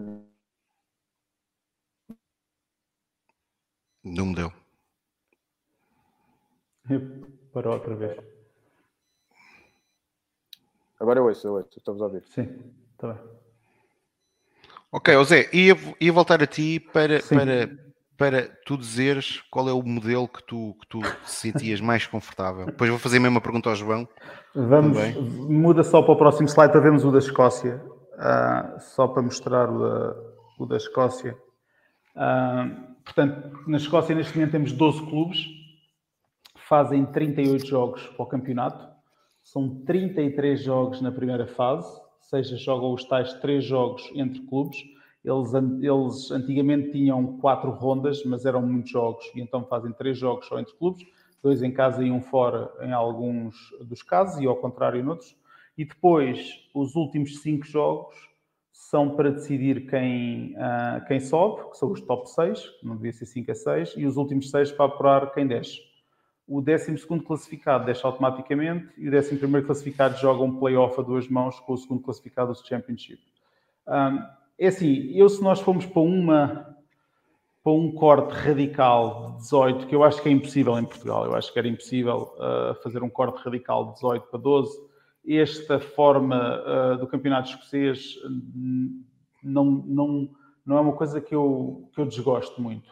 Um, mas neste momento eu acho que os 16 que nós tivemos na época 2009-2010 se calhar é a melhor forma de ter, de ter um campeonato um bocadinho mais curto uh, e com capacidade para nós podermos nos, nos focar, uh, nos focar em nós com os tais uh, 30 jogos em vez de termos 34 jogos.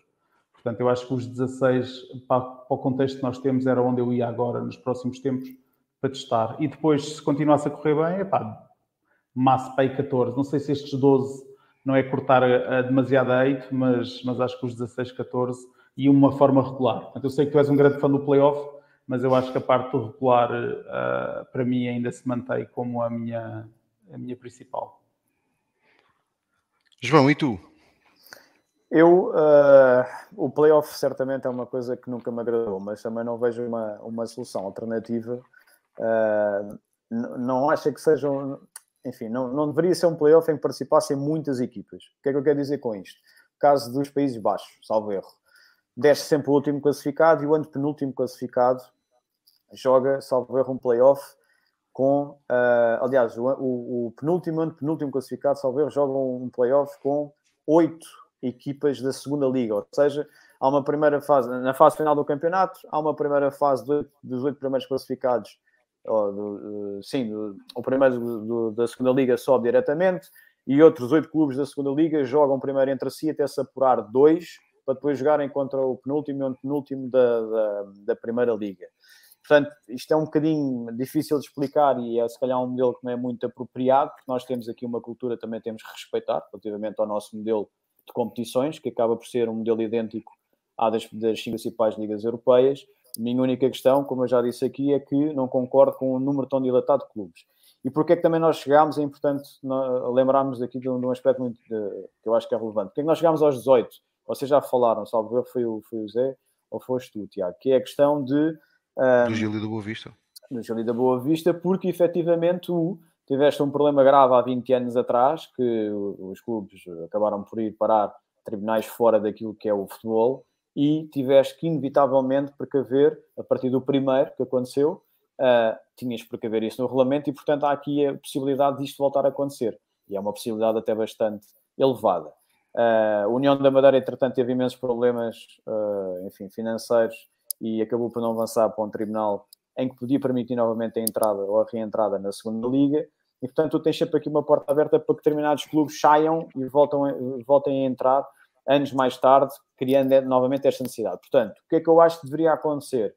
Paulatinamente, um corte com a história daquilo que é o, o, modelo competitivo em Portugal em termos de número de clubes para adaptação a uma maior realidade sustentável, como diz o Salvador, numa, numa uh, rácio económico-financeira competição, com uma, um modelo de fiscalização e de controle muito diferente daquilo que é feito pela Liga e pela Federação hoje em dia, e depois chegaram ao número mínimo, efetivamente, de, de, enfim, de clubes, número de clubes em, em, em campeonatos.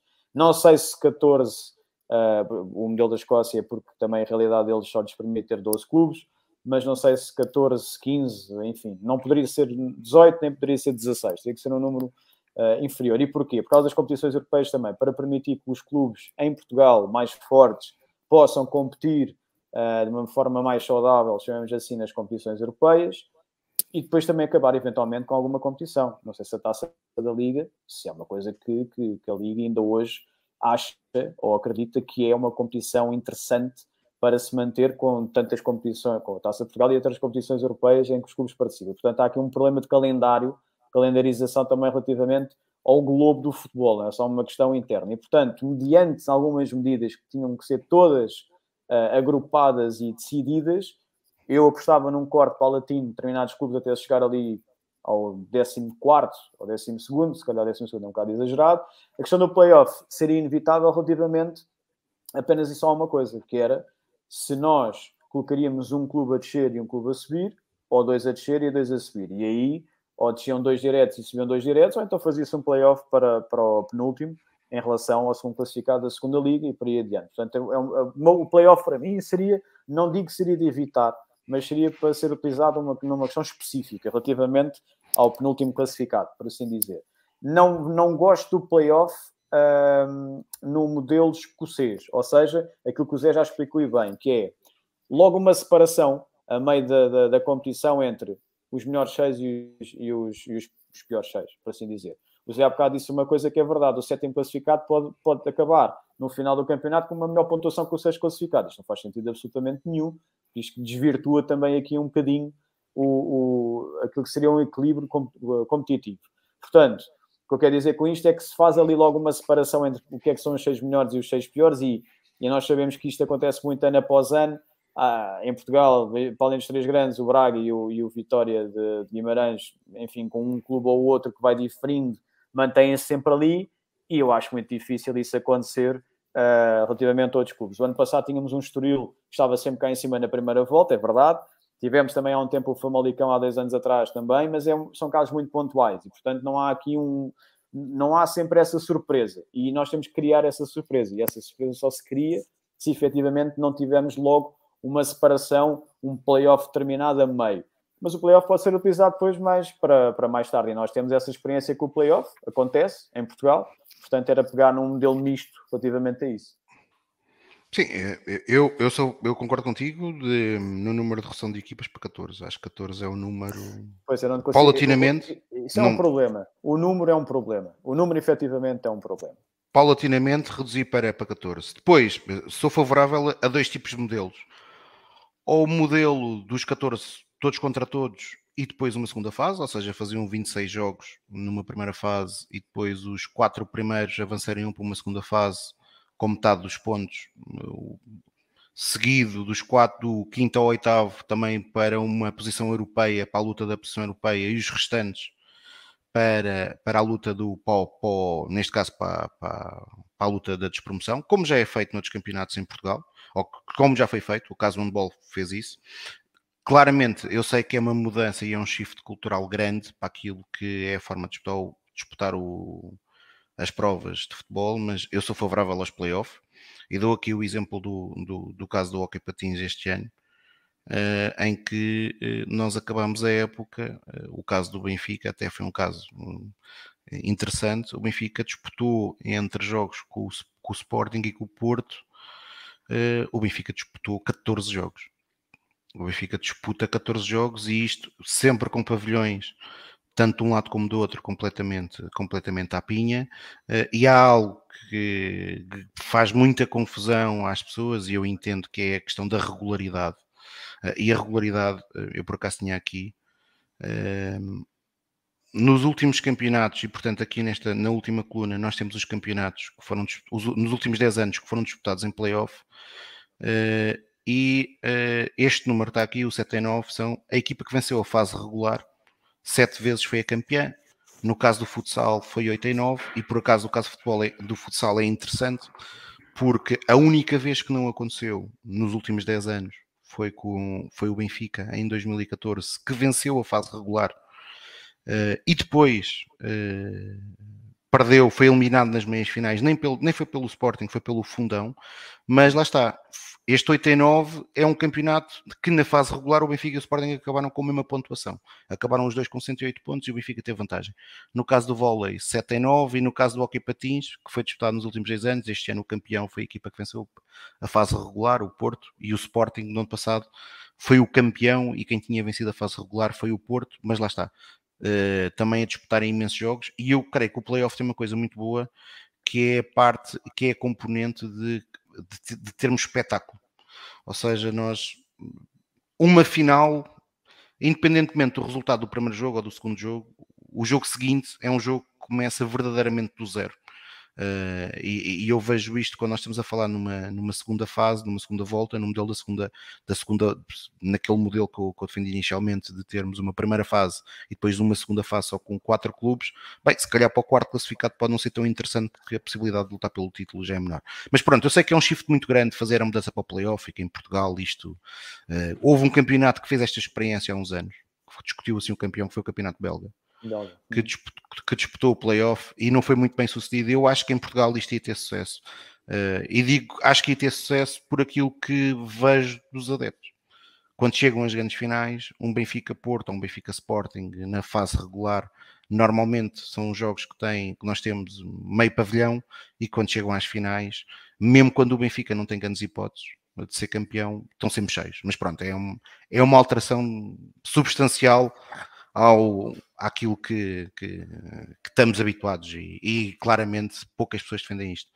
Uh, agora acho que era importante conseguirmos reduzir paulatinamente pelo menos para os 14 clubes. Até Sim. por uma coisa que nós há bocado falámos, não é? Com 14 clubes, a perda que uma potencial centralização dos direitos televisivos vai ter, vai se diluir. Sim. Porque uma coisa é distribuir por 18, outra é distribuir por 14. Claro.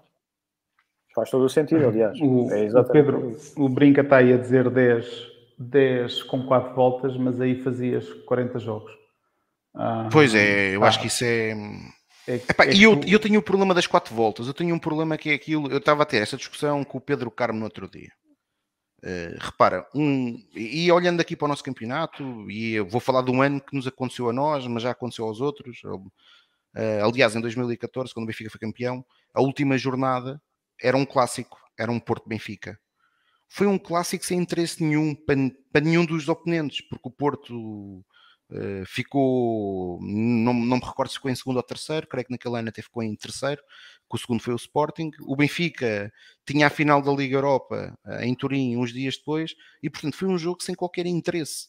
Uh, e isto já aconteceu várias vezes, no ano passado aconteceu connosco, o jogo, o jogo Benfica-Porto, foi um jogo que de facto tinha interesse para o Porto, que se ganhasse era campeão, mas para nós era mais orgulho que estava em causa, eh, um clássico. Agora, eh, e não é por acaso que o estádio não encheu, não é? E quando tu tens um modelo de 10 voltas, eu creio que corremos muito esse risco, que podemos ter ali jogos que não interessa para ninguém. Aliás, no Campeonato Escocês isso aconteceu algumas vezes, com o Rangers e com o Celtic, rapidamente a ganhar um, um balanço tal que aquilo foi só um cumprido calendário. Sim, agora também temos um bocado isso, quer dizer, nos últimos, nos últimos anos Aliás, nós passámos pela década de 90 em que aquilo era um passeio para os corruptos pelas razões que a gente sabe, é? Também com quatro voltas ainda ser pior, mas, mas sim, eu acho que eu acho que os 14 era um bom, bom número, mas eu acho que a redução para os 16 já agora era, era ótima, não vai acontecer. Não vai acontecer porque um, o Benfica não está a liderar e não quer, e o Braga já está a fazer esta promessa a todos, e depois temos que isto tem que ser votado em sede de liga, e em sede de liga nós sabemos que a maior parte dos clubes são pequenos, e vão querer continuar no seu lugar ao sol, portanto vai ser muito complicado. E também uma coisa, uma coisa muito importante, nós temos um modelo uh, desportivo em Portugal muito diferente no, do resto da Europa. As associações distritais em Portugal têm um peso muito grande e uh, nos últimos 40 anos, coincidente com, com a presidência do Pinto da Costa, a Associação Futebol do Porto ganhou uma preponderância muito grande, não é à toa que hoje em dia temos apenas... É? Sim, temos seis ou sete clubes agora na Primeira Liga, não me recordo, uh, abaixo da, da, do centro e contando, obviamente, com as regiões autónomas. E, portanto, em Portugal, estruturalmente, como é que nós funcionamos? De, as associações tinham um peso muito grande, até ao regime jurídico das associações esportivas em 2008, e um, aí já estava criado praticamente uh, estabelecido completamente aquilo que, que, eram os clubes mais, enfim, com, com maior número de clubes participantes em competições nacionais. A zona, a zona, se vocês pararem no Campeonato Nacional de Portugal, são não sei quantas séries só na Zona Norte. E, portanto, uh, logo aí termina-se. Depois temos também aqui extinção de alguns clubes, Campo Maiorense, tudo o que era Alentejo, etc. Os clubes do Algarve, o Olhanense, então, enfim, fruto aqui de um maus negócios, mau dirigismo, o que quiserem, foi desaparecendo também devagarinho. O Farense retornou, o Farense foi reaparecendo, teve uma, uma passagem fugaz pela Primeira Liga mas pronto, conseguiu-se manter na, na, nas competições. O Portimonense é o único caso uh, de sucesso a manter-se na Primeira Liga, se bem que o ano passado teve praticamente para descer, há dois anos. Um, enfim, mas sempre beneficiando de algumas ligações diretas com, com, com outros clubes e também com, obviamente, beneficiando de, desse aspecto. E, portanto, o modelo hoje, não é um modelo, o, aquilo que está implementado hoje em Portugal é um poder muito grande da parte de, de tudo o que é a Associação Futebol do Porto, por comparação à segunda maior, que é a Associação Futebol de Lisboa. E a Associação Futebol de Lisboa nunca conseguiu, nos últimos, sei lá, 15 anos, um, nunca conseguiu manter uh, o desenvolvimento que, que, que, a Associação Futebol do Porto teve. Veja-se, por exemplo, o campeonato, a Pro Liga de, de, do Porto é transmitido em direto num, num, num, canal, tem o seu próprio canal, é transmitido, as pessoas, muitas pessoas aos estádios ver esses jogos. E, portanto, sempre houve um fomento muito grande, um desenvolvimento muito grande do futebol na Zona Norte, coisa que não aconteceu e, ao mesmo tempo que isso, que isso ia acontecendo, não ia acontecendo o mesmo no centro e baixo, no sul. E, portanto, é a realidade que nós temos hoje em dia e que ainda hoje estamos a pagar isso na primeira e na segunda liga. A segunda liga, obviamente, também é maioritariamente do, do, de clubes do Norte. E é uma realidade com a qual a própria Liga e a Federação vão ter que lidar se quiserem acabar, ou, enfim, excluir um, um treinado número de clubes da, da, das, das, competições profissionais e, portanto, a Associação Porto continua a ter um, um, papel muito relevante e de peso nesta conversa toda que nós estamos aqui a ter e depois isto tinha, tinha que passar, juridicamente é outro problema, tinha que passar na, na, na, na Assembleia Geral da Federação e não me parece que a Federação esteja também para aí virado. Ó oh, João, mas isso estás agora a tocar, eh, sendo, sendo, sendo verdade, e o poder da, da, da Associação de Futebol do Porto, e que depois também conseguiu, com a sua influência, ter, ter, estender a sua, a sua teia à Associação de Futebol Braga e de Aveiro. Eh, Sim. Isto foi evidente durante muitos anos e acho que ainda hoje a de Braga continua a ser evidente. Uh, depois também é um pouco, acaba por também uh, suceder o mesmo na Liga, ou seja, eu, eu, eu, tenho os anticorpos de Pedro Proença, acho que para qualquer benfiquista uh, existem até pela, pelo aquilo que ele foi como árbitro, mas uh, seja Pedro Proença ou seja qualquer outro presidente da Liga, também acabam por ser presidentes relativamente fragilizados, porque para todos os efeitos quem manda são os clubes. Uh, e os clubes, quer dizer, uh, eu recordo-me daquela célebre Assembleia Geral da Liga, não sei se com Pedro Proença já ou com Luís Duque, em que foi decidido que não poderiam existir empréstimos entre clubes da mesma divisão e que mal acabou a Assembleia Geral da Liga, clubes que tinham votado a favor dessa alteração, mal saíram porta fora, perceberam o que é que a gente fez, que agora não vamos conseguir fechar plantéis. E isto é bem demonstrativo também daquilo que falavas há pouco, que é Tudo da incapacidade isso. dos clubes portugueses. Tudo isso, todo o, o, sistema como está montado hoje, o sistema, e não é o sistema nas palavras dos dois presidentes do Sporting, com, com a arbitragem, o sistema como está construído hoje não é sustentável exatamente por causa disso, porque os clubes pequenos dependem muito dos clubes grandes. Em jogadores, em negócios.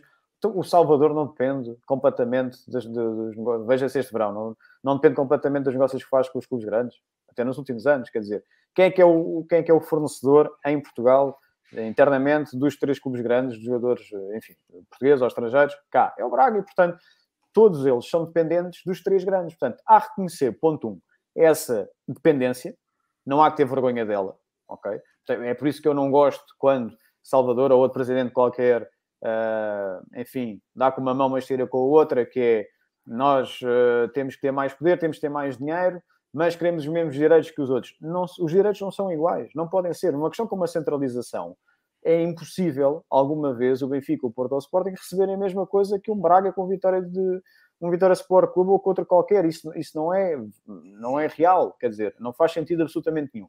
Agora, nós temos, temos é que discutir aqui aquela, aquela relevância que na Escócia, por exemplo, fizeram. Mas lá está, eu, o, o exemplo escocês, eu às vezes não gosto muito de estar sempre a comparar, porque a realidade da, da, da, forma como aquilo está montado é diferente. Porque é que eles já, salvo eu, foi em 2000 ou 2001, não me recordo agora, quando é que eles mudaram o sistema para o tal playoff, etc., os 6 mais 6 foi porque eles entendiam que os clubes mais aproximados em termos de investimento deviam competir entre si. Portanto, eles queriam que os seis primeiros classificados a uma dada altura do campeonato, por serem, enfim, temos competição mais uh, competitivos entre si, têm que jogar para ser mais interessante. E os outros seis também são muito competitivos entre si, também têm que jogar e também atrai esse produto. A diferença para Portugal é que cada um desses clubes atrai muita gente. E aqui em Portugal não é assim que funciona. Portanto, nós temos aqui depois um problema ao contrário. Se nós reduzimos o número de clubes e metemos os, os Portos e os Benficas desta vida todos a jogarem mais vezes uns contra os outros, depois temos um problema também que é Os outros clubes mais pequenos vêm-se privados de o Benfica lá ir jogar, o Porto lá ir jogar, de terem a sua receita da bilhética, etc. E, portanto, tudo isto é um problema que a própria Liga não consegue ultrapassar porque não consegue tomar uma decisão do que é que é, que é mais valioso. Eu acho que é mais valioso se é a Liga no seu todo, se é o produto que nós temos que vender, então não, não podemos ter um Chaves Guimarães, como é óbvio, às oito e meia da noite ou um domingo, uh, num, numa transmissão, quer dizer, não faz sentido absolutamente nenhum. Reduz o número de clubes para ser mais competitiva. Para quê? Para a Liga ser mais competitiva, para isso tentar vender esse produto mais tarde. Mas essa, essa redução de clubes permite ter, obviamente, um, um, número de jogos elevados, porque isto é um, é um campeonato, é uma época desportiva, mas também permite aos clubes grandes ter um desempenho desportivo melhor, acho eu. É, é, a ideia que eu tenho é esta, porque não é só o dinheiro que vai resolver isto. Não é o facto de chegar aqui alguém e dar 500 milhões de euros, por exemplo, para uma época desportiva de, um, de uns direitos de, televisivos, que o Benfica vai canalizar imediatamente esse dinheiro para a contratação de jogadores para ter um melhor desempenho desportivo. Veja-se bem o exemplo, por exemplo, em Espanha, que não funciona assim. E, aliás, Pedro Proença já disse isto e Salvador também disse isto na entrevista. O dinheiro da centralização, quando entrar, vai ser dinheiro canalizado X para infraestrutura, X para não sei o quê, X para não sei o que mais, e portanto o dinheiro não vai ser livremente utilizado pelos clubes para aquilo que bem entenderem. Portanto, tudo isto está em cima da mesa. Então, se é assim, obviamente que vão ter que reduzir o número de clubes para a competição ser muito mais interessante e muito mais apelativa para quem quiser comprar uh, uh, o produto. Porque o que é que interessa o Rio Ave ter uma, uma bancada para 30 mil pessoas, depois só metem lá 5 mil pessoas por, uh, a cada 15 por jogo. Isto não faz sentido metem. absolutamente. Lá está. Isto é, é, é, olhar a um ano, isto não é olhar a 10 anos, a 20 anos. Portanto, há clubes que não têm uh, massa suficiente para poderem uh, ter melhoria, porque não vale a pena. É estarem a investir para nada. E, portanto, não faz sentido absolutamente nenhum isso.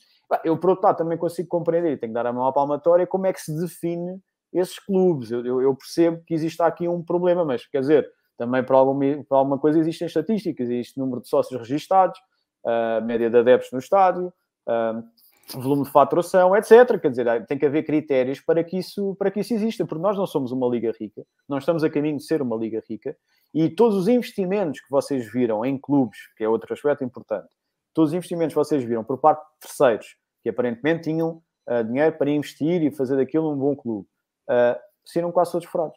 Tudo que foi Primeira Liga, pelo menos, os casos até foram bastante graves.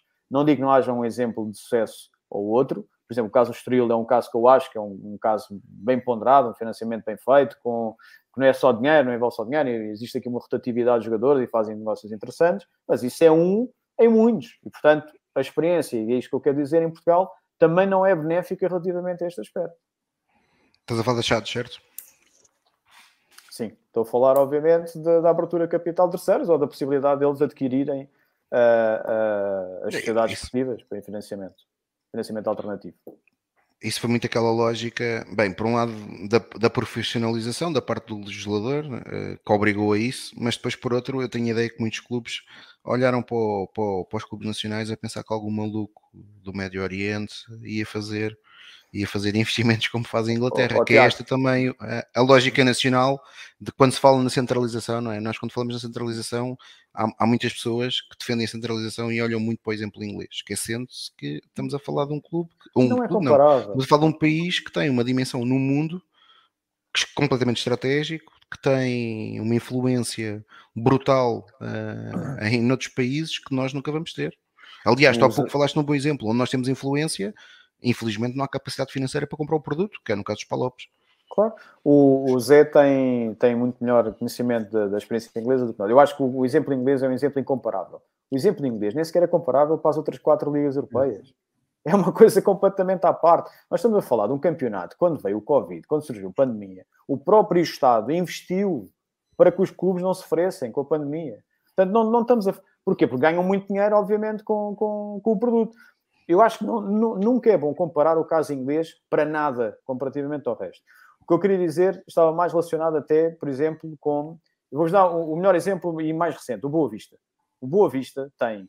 Vai haver agora uma OPA por parte do. do, do agora do nome dele, mas pronto, do acionista maioritário, vai ficar um acionista maioritário, que também tem o Bordeaux em França, uh, que estava ligado à Fórmula 1, e portanto, o Boa Vista, nem com essa, enfim, com, com o investimento que foi feito com a estratégia desportiva que foi implementada, não é um clube saudável.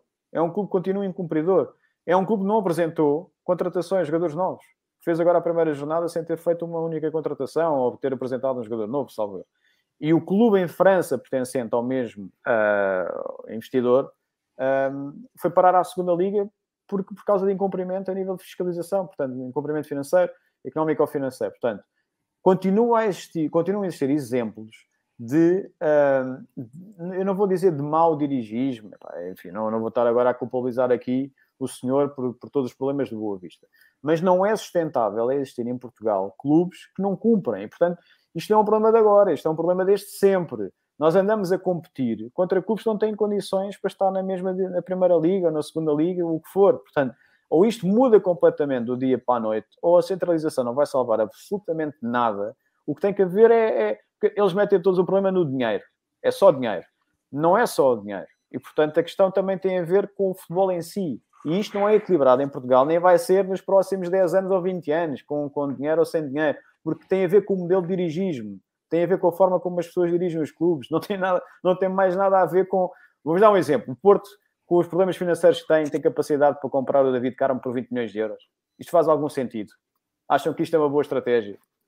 Podia ser outro jogador qualquer, não interessa, mas por 20 milhões de euros. Isto Sim, não tem cabimento absolutamente nenhum. Tens de dar razão, e... é? mas o caso, tens de dar razão, mas o caso do Futebol do Porto e também, infelizmente, do Sport Lisboa Benfica, os clubes que faturaram o que faturaram ao longo dos últimos 10, 15 anos, hum uh, terem, terem o passivo financeiro uh, que têm, que está praticamente inalterado em muitos casos, uh, diz muito da forma como têm sido geridos, não é?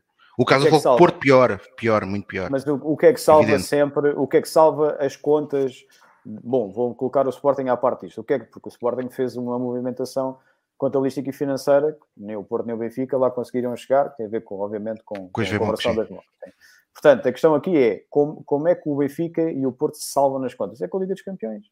O Benfica, o ano passado, teve um ano excepcional com a Liga dos Campeões que permitiu ter essa sustentabilidade, mas ainda assim não se livra, tem que vender jogadores. Não consegue. Vai sempre depender das vendas. E, ó João, aí vem a agravante daquilo, e que o Pedro, o Pedro Brinca, que, está, que tem comentado aqui muito hoje também, e que já esteve aqui, uh, já o disse várias vezes, que é, se nós vamos cortar estes clubes a sua principal fonte de receita ordinária, que é, que é, este, que é, que é a assistência dos direitos televisivos, estamos claramente a pôr em causa a sua competitividade também a nível europeu. Claro. E, portanto, se pomos em causa a sua competitividade a nível europeu, até com as alterações que a Liga dos Campeões vai ter e que vai tornar a competição provavelmente mais, mais complicada para os clubes portugueses, mais difícil vai ser gerir receita, gerar receitas na Liga dos Campeões e, por outro lado, vai ter um impacto grande naquilo que, que este ano nós já vamos sentir, ou seja, Portugal neste momento já vai, eh, nesta época já iniciamos atrás dos Países Baixos, Portanto, e eu creio que vai ser muito difícil nós conseguirmos acabar uh, este ano à frente dos Países Baixos, mas depois existem outros países que têm menos equipas, portanto dividem menos pontos e que podem facilmente nos ultrapassar se nós não, não alterarmos o shift. E ainda por cima, nos últimos anos, a verdade é esta, e no ano passado os três grandes até acabaram por fazer uma participação minimamente aceitável. O Benfica, sem sombra de dúvida, faz uma boa participação na Champions. O Sporting, pela segunda, pela segunda vez na sua história, consegue chegar aos oitavos final da Liga dos Campeões, o que é um feito em Alvalade. E o Porto, mal ou bem, naquele grupo, era um grupo muito, muito complicado, mas mesmo assim ainda, ainda, ainda conseguiu fazer alguns pontos. Mas depois o resto foi praticamente inexistente. O Sporting Clube Braga uh, na Liga Europa, não, creio que ainda chegou à fase eliminar, mas também não passou dali. Uh, o resto foi inexistente. Né? Passos Ferreira eliminado. Este ano, muito provavelmente, o Vitória Sport Clube. Sim, o Vitória Sport Clube provavelmente até vai já, não é? Até vai já com a Educ. o Gil Vicente também não vai ter uma, uma, uma vida fácil, portanto, mais dificuldades vamos ter a nível europeu. Agora transpõe isso para daqui a uns anos, relativamente ao novo modelo da Liga dos Campeões que vai ser mais difícil aos clubes portugueses, aos três grandes clubes portugueses, conseguirem passar para a fase do, de grupos. Uh, desculpa, para a fase, para a fase eliminatória. A eliminar? Para a fase claro. eliminar. Portanto, por, mais que seja, por, por, maior que seja o bolo, por maior que metam a UEFA meta mais clubes a participar na fase inicial da Liga dos Campeões, a probabilidade de conseguires passar, bom, nos oito primeiros classificados é, é quase impossível. Nesta, neste preciso momento, então, é, enfim, é uma miragem tens possibilidade de passar nos outros oito, salvo erro. E, portanto, vamos ver com que clubes é que depois que se vão, se vão cruzar. Quer dizer, isto é um, é um, é um, por um lado tens uma, uma competição interna, como várias competições, aliás, as três competições, que não te permitem ter assim tanta rotatividade de jogadores, e depois também não podes só prestar as fichas todas numa competição numa competição europeia que é de loucos que vai começar a ser com, com clubes muito mais fortes do que tu. E isto atrasa-te o teu desenvolvimento esportivo. Tu tens que alinhar, tens só uma estratégia em Portugal que, que, enfim, tem que se adotar e acabou. Formar para vender. As pessoas têm que se habituar a isto, não há outra forma milagrosa de se conseguir fazer uh, as coisas de uma maneira, uh, enfim, diferente. Tem que se formar e, e tentar aguentar ao, máximo aquilo que são uh, os, os, jovens que, neste caso, tenham mais sucesso. O caso do Benfica, neste momento, é o Gonçalo Ramos, é o Henrique Araújo, porque ainda tem um futuro pela frente e ainda não se percebe bem o que é que vão dar ou não, mas já estão a ter um trilho de sucesso e vender no momento-chave. Mas já tens que ter um substituto imediatamente para, ele, para, para esses mesmos dois. E, portanto, isto não é fácil, mas é a única moeda de salvação que nós temos. É a moeda de salvação que o Braga tem, mesmo não tendo formado muito. O caso do David Carmo, por acaso, até formou. O Ricardo Horta acaba por, por ser um jogador diferente em, em, termos de formação, passou por muitos clubes, mas teve os últimos sete anos no Braga, obviamente. Entre os Benfica. Entre os Benfica. É essencial, obviamente, na, por ter a importância que tem, o relevo que tem, enfim, ser o melhor marcador, capitão, etc. do Braga. É um, é um jogador diferente, porque o percurso era aí que eu queria dizer, que é diferente mas é a única tábua de salvação também que tem. O que eu acho que o Salvador quer dizer na entrevista, quando diz que os três grandes, veja-se bem que agora já não contratam tanto lá fora, contratam cá dentro. Os três clubes sempre contrataram cá dentro não contratava era tanto, se calhar, a um Braga pelo preço que ele agora está a pedir. São coisas diferentes. Nunca houve em Portugal movimentações muito caras. Até o Rafa ter sido contratado pelo Benfica. Tinha sido o, exemplo um, mais é, caro. três vezes mais caro. Até, Veja-se bem que até o Motinho tinha ido quase a zero para, para o Porto, quando saiu do, do Sporting intitulado como uma maçã podre. E, portanto, os negócios foram feitos, eram feitos era de outra maneira. Não se, não, se, não se queria gastar dinheiro diretamente num concorrente. Faz todo o sentido. Muito honestamente, eu sou apologista disso. Eu acho que o Benfica, não, não acho que seja o caso, por exemplo, do Horta, uh, para, este, para este efeito, mas acho que o Benfica não deve uh, contratar a peso de ouro em Portugal uh, oponentes diretos. Não, não, não tem cabimento para mim numa, num puramente estratégia desportiva. Agora, acho que há outras soluções e o Benfica tem capacidade para formar, lamentamos, os outros não têm essa capacidade. Obviamente, falo de clubes como, como o Braga ou o Vitória Sport Clube, que poderiam adotar, adotar, esse modelo. Acho que inevitavelmente vão ter que adotar esse modelo. O Braga até tem, não é? Que o Braga tem boa formação. O Braga tem, mas quer dizer, o Braga não tem andado a vender uh, jogadores, ou, ou, seja, o, o Braga vendeu o Trincão para o Barcelona, foi uma coisa completamente excepcional, não é? Uh, o Braga gosta de comprar os jogadores, agora começa a contratar jogadores mais jovens, mas o Braga gosta de contratar jogadores já com alguma idade e depois ainda consegue revendê-los. Uh, Agora, obviamente, adota uma estratégia diferente porque efetivamente precisa ter alguma contenção financeira. E isso é visível. Isso é perfeitamente visível. O Salvador queixa-se não tem dinheiro. E, portanto, a salvação dele é exatamente o Porto. É contratado por 20 e o Benfica ir contratar agora por 15, mais não sei quantos jogadores, ou o que for, para chegar aos 20. Pronto, e, portanto, depende sempre dos outros. O Benfica, não dependendo, tem que arranjar soluções. Quais é que são? É vender jogadores. Não pode estar aqui a apostar numa centralização de direitos televisivos. Zé, já estamos quase com duas horas Sim, para fecho de programa. O que é que tu achas que o Sport Lisboa Benfica pode fazer sobre este tema, uh, sendo que neste momento é inexistente? Apresentar uma proposta própria, lançar o debate, uh, dizer aquilo que quer uh, ou aquilo que deve ser o futebol português daqui a 10 anos? Eu, eu acho que passa por aí, acho que passa por, mas vamos tirar da imagem as pessoas que nos dirigem, que são Sim, que não vão fazer isso, mas um Benfica forte, um Benfica a pensar no que é que é o futebol, faria isso. Faria o que o Braga está a fazer agora, em fazer uma proposta para o que é que o futebol pode ser daqui a 2, 5, 10 anos, uh, sustentada em factos e em que faz completamente um roadmap a dizer, epá, nós para chegarmos a este ponto, em termos do futebol português, temos que estar aqui uh, daqui a 2, 3, 4 anos, com todos os contextos da Liga dos Campeões que vai alterar, da Superliga que pode aparecer, da, mesmo com a centralização, mesmo que nós sejamos obrigados pela centralização, tem que haver uma resposta do clube para que é que nós, como é que nós vamos nos comportar quando haver uma centralização. Portanto, o Benfica tem que ser o líder nisso e, se não for o líder, tem que tentar mover influências internamente aqui na Federação e na Liga que nós sabemos. E não está a acontecer. Portanto, isso é o que me preocupa mais. Preocupa-me que nós vamos a reboque de soluções que são boas para os outros e nós, como os líderes de mercado em termos de número de adeptos, em número de faturação, vamos ficar sempre a perder se formos atrás do que os outros querem. Então, é isso é que me preocupa neste momento. Uh, e isto só se altera uh, com uma nova direção. Portanto, até 2025, acho que vamos estar nesta, nesta batalha, infelizmente. Uh, portanto, se eles nem conseguem fazer uns, um, um, uns estatutos, como é que vão liderar um processo destes no, no país inteiro? Portanto, complicado, muito complicado. Pronto, fazia também uma pergunta e, e, e, lançava outra, que é o seguinte, e estávamos a falar da Liga, não, não fazia sentido a Liga Portuguesa, também mesmo dentro daquilo que é, que é as provas europeias, não falta uh, alguma visão estratégica das ligas periféricas. Ou seja, é evidente que hoje as provas da, da UEFA claramente é para agradar aos, às cinco principais ligas às cinco principais ligas.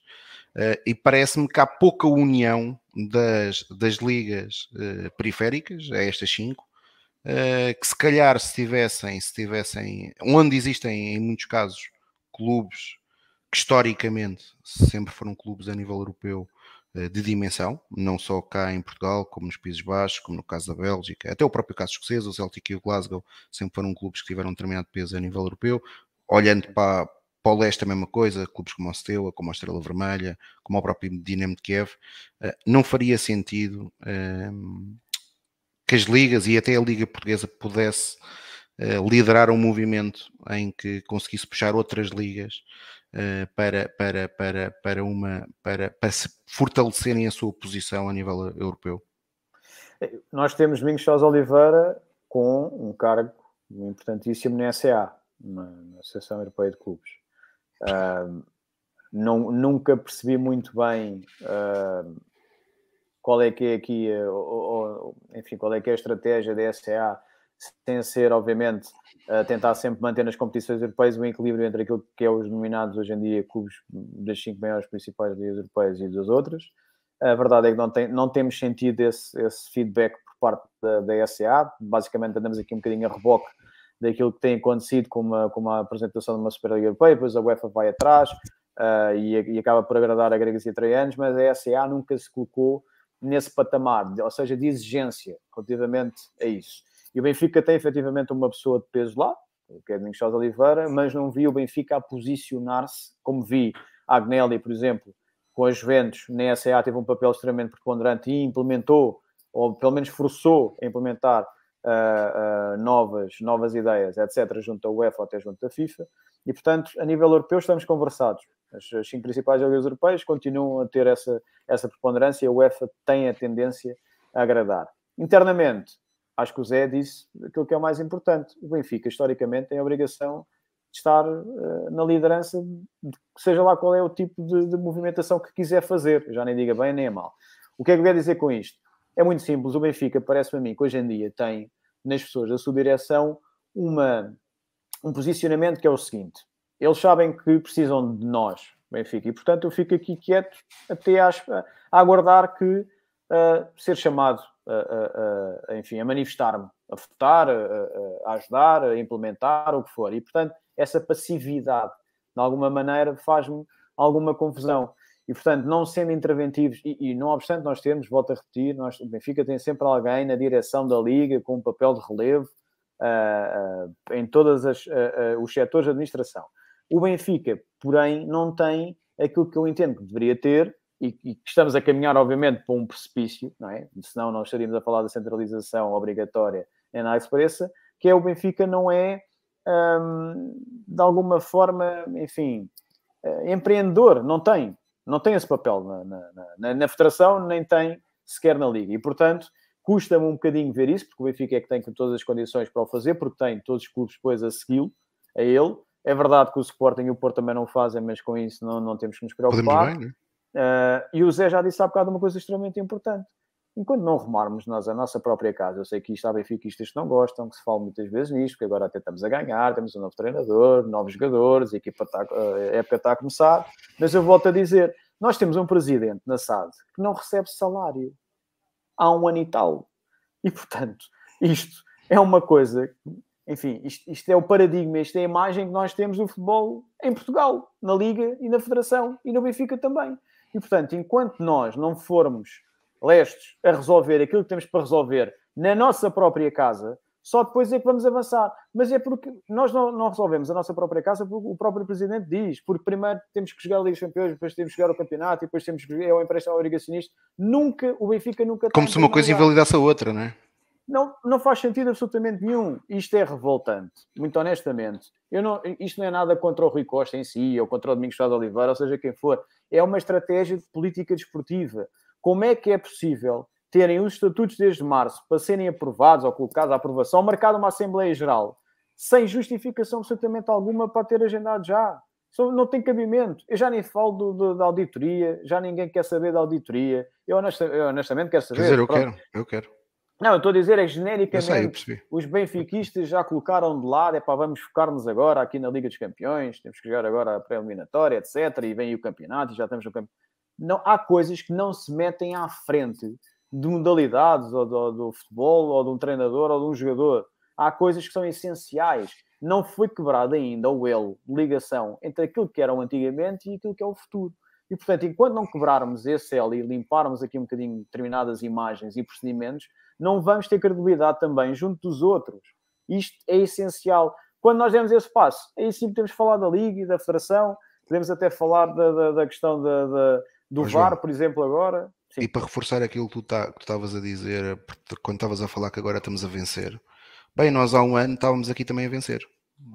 Então, eliminámos o Spartak, eliminámos o PSV, entramos na Champions, entramos bem no campeonato e tudo parecia desportivamente que estava sob rodas. Estava, claro. uh, e depois acabou como acabou. Portanto, não podemos ter essa visão estanque que agora estamos a jogar e, portanto, não vamos falar sobre outros temas como a revisão estatutária, que é fundamental e, de facto, a auditoria. O Benfica está a perder aqui uma boa oportunidade de cortar de vez o cordão umbilical com o passado, uh, que acho que era fundamental, porque mais tarde ou mais cedo ele voltará, o fantasma voltará. Uh, é uma pena, é uma pena, e creio que todos aqui concordamos com isso. Uh, quer dizer, eu, eu e o Zé concordamos que ontem, que ontem no quiz várias vezes protestámos e fizemos publicidade a isso.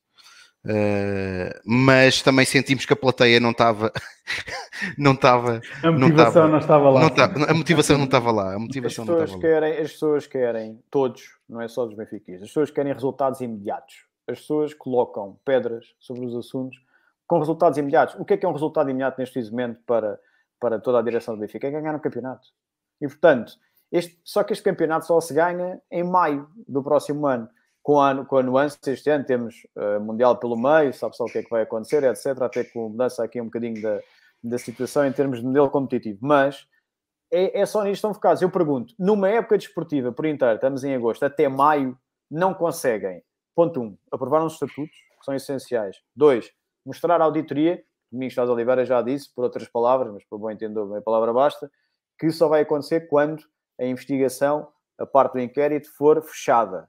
Uh, não conseguem primeiro dar um ar mais credível relativamente a determinadas situações para depois podermos avançar. Isto não é, não é possível ser feito ao mesmo tempo. Faz-me alguma confusão, muito honestamente. O Benfica tem um universo de trabalhadores enormíssimo.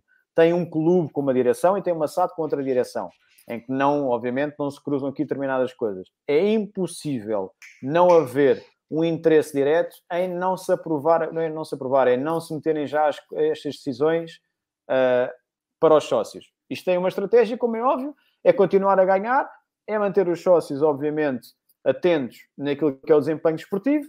Vem mais um jogador, vai ser feita mais uma venda, o mercado termina em agosto, no início, e depois logo se vê qual é que é a melhor altura para se colocar os estatutos, eventualmente numa altura mais, uh, ou, aliás, menos agradável para, para os sócios, em que se dá qualquer coisa aos mesmos para, para se entreter, e não é assim que se faz. Isto não é, não é gestão desportiva, eu acho que isto é mais ou mesmo neste momento, e nós temos aqui o João Pinheiro, que fez parte da comissão, uhum. uh, fazia sentido, pelo menos, já ter sido aberta, pelo menos a proposta, ser pública.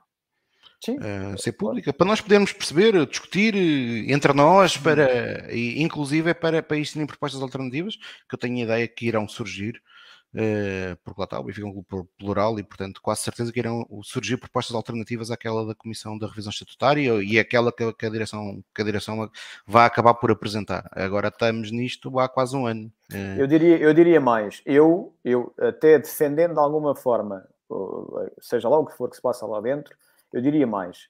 até podem não apresentar agora, mas digam qualquer coisa. É, é inadmissível, desde março, terem a versão fechada, que o João Pinheiro já tinha dito também, e não dizerem nada, absolutamente nada. Por exemplo, sei lá, Fernando Seara podia dizer qualquer coisa, quando é que é previsível colocarem uh, os estatutos, ou quando é previsível, pelo menos, a auditoria, qualquer coisa, internamente, o Benfica também não é só jogar a bola, ou jogar hockey, ou jogar uh, ou atletismo, também não, é, João, vida, na Assembleia é Geral, associativa. Como é na Assembleia Geral de Junho, Jaime Antunes, que foi quem falou sobre o tema, disse que ia, uh, e portanto estamos a falar de junho, já passaram quase dois meses, uhum. que a direção ia começar a analisar a proposta. E portanto, e já tinha passado três meses da entrega da proposta da, da É muito complicado eles se juntarem todos em reunião. É muito é. difícil. Portanto, eu, é eu custa muito. Ainda no outro dia tive, estive a reviver a entrevista que o Vilarinho deu RTP6, já erro, há sete anos atrás. É um início da entrevista o intuito dele a dizer que quando se candidatou era só para retirar Valdir Azevedo, etc., porque sabia que não ia durar muito tempo como presidente, ou tinha vida para aquilo ou o que fosse, não interessa.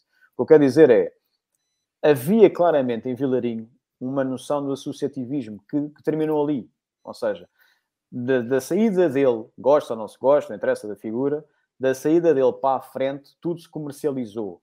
O futebol comercializou-se, o Benfica comercializou-se no aspecto daquilo que é a relação com o sócio, passou a ser cliente, como o Zé já disse várias vezes e que eu concordo, passou a ser mais um, uh, uh, visto como um cliente e não como um sócio. E o associativismo morreu, literalmente. E não é só no Benfica, obviamente isto é transversal. Mas no Benfica, depois do que aconteceu com, com Luís Filipe Vieira, com a forma como ele saiu e as pessoas que lá ficaram e que assumiram, é inadmissível que esse associativismo não, não, não retorne, não volte. Quer dizer, nós temos que dar novamente uma demonstração daquilo que é o associativismo interno. Eu não estou a falar, obviamente, para fora, eu estou a falar é, é para dentro. Mas eu também percebo que depois existam estratégias que não, que não motivem os sócios a comparecer ou, ou, ou, enfim, a querer falar sobre estes assuntos, porque já não interessam. Porque o que interessa agora é ganhar o campeonato, que efetivamente é isso que, que os sócios querem ver, é o Benfica ser campeão e o Benfica a, a ganhar títulos. Eu, para mim, isso não chega. Isso é, obviamente, um objetivo, mas primeiro também uh, me interessa o Benfica como instituição. Bem, vamos terminar hoje vamos ainda sobre falar Benfica com a mensagem que esperar que a direção do Sport Benfica possa, uh, respeitando os pergaminhos do clube, uh, liderar este processo. ainda vai a tempo. A direção tem, vai fazer um ano de, de, de, que foi eleita, portanto ainda vai a tempo de liderar o processo da reformulação do, do, do, dos quadros competitivos em Portugal e que, por outro lado, internamente uh, finalmente alguns temas que continuam bem presentes na, na vida do clube e que merecem a, a, nossa, a sua clarificação, sejam uh, resolvidos com celeridade, como a revisão estatutária e uh, auditoria, que provavelmente não, até agora ainda não teve luz do dia. A todos, muito boa noite. Esperar que o Benfica vença terça-feira e nós, no Falar Benfica, vamos estar cá terça-feira para o rescaldo do jogo na Dinamarca. Boa noite e viva o Benfica. Viva o Benfica. Boa noite.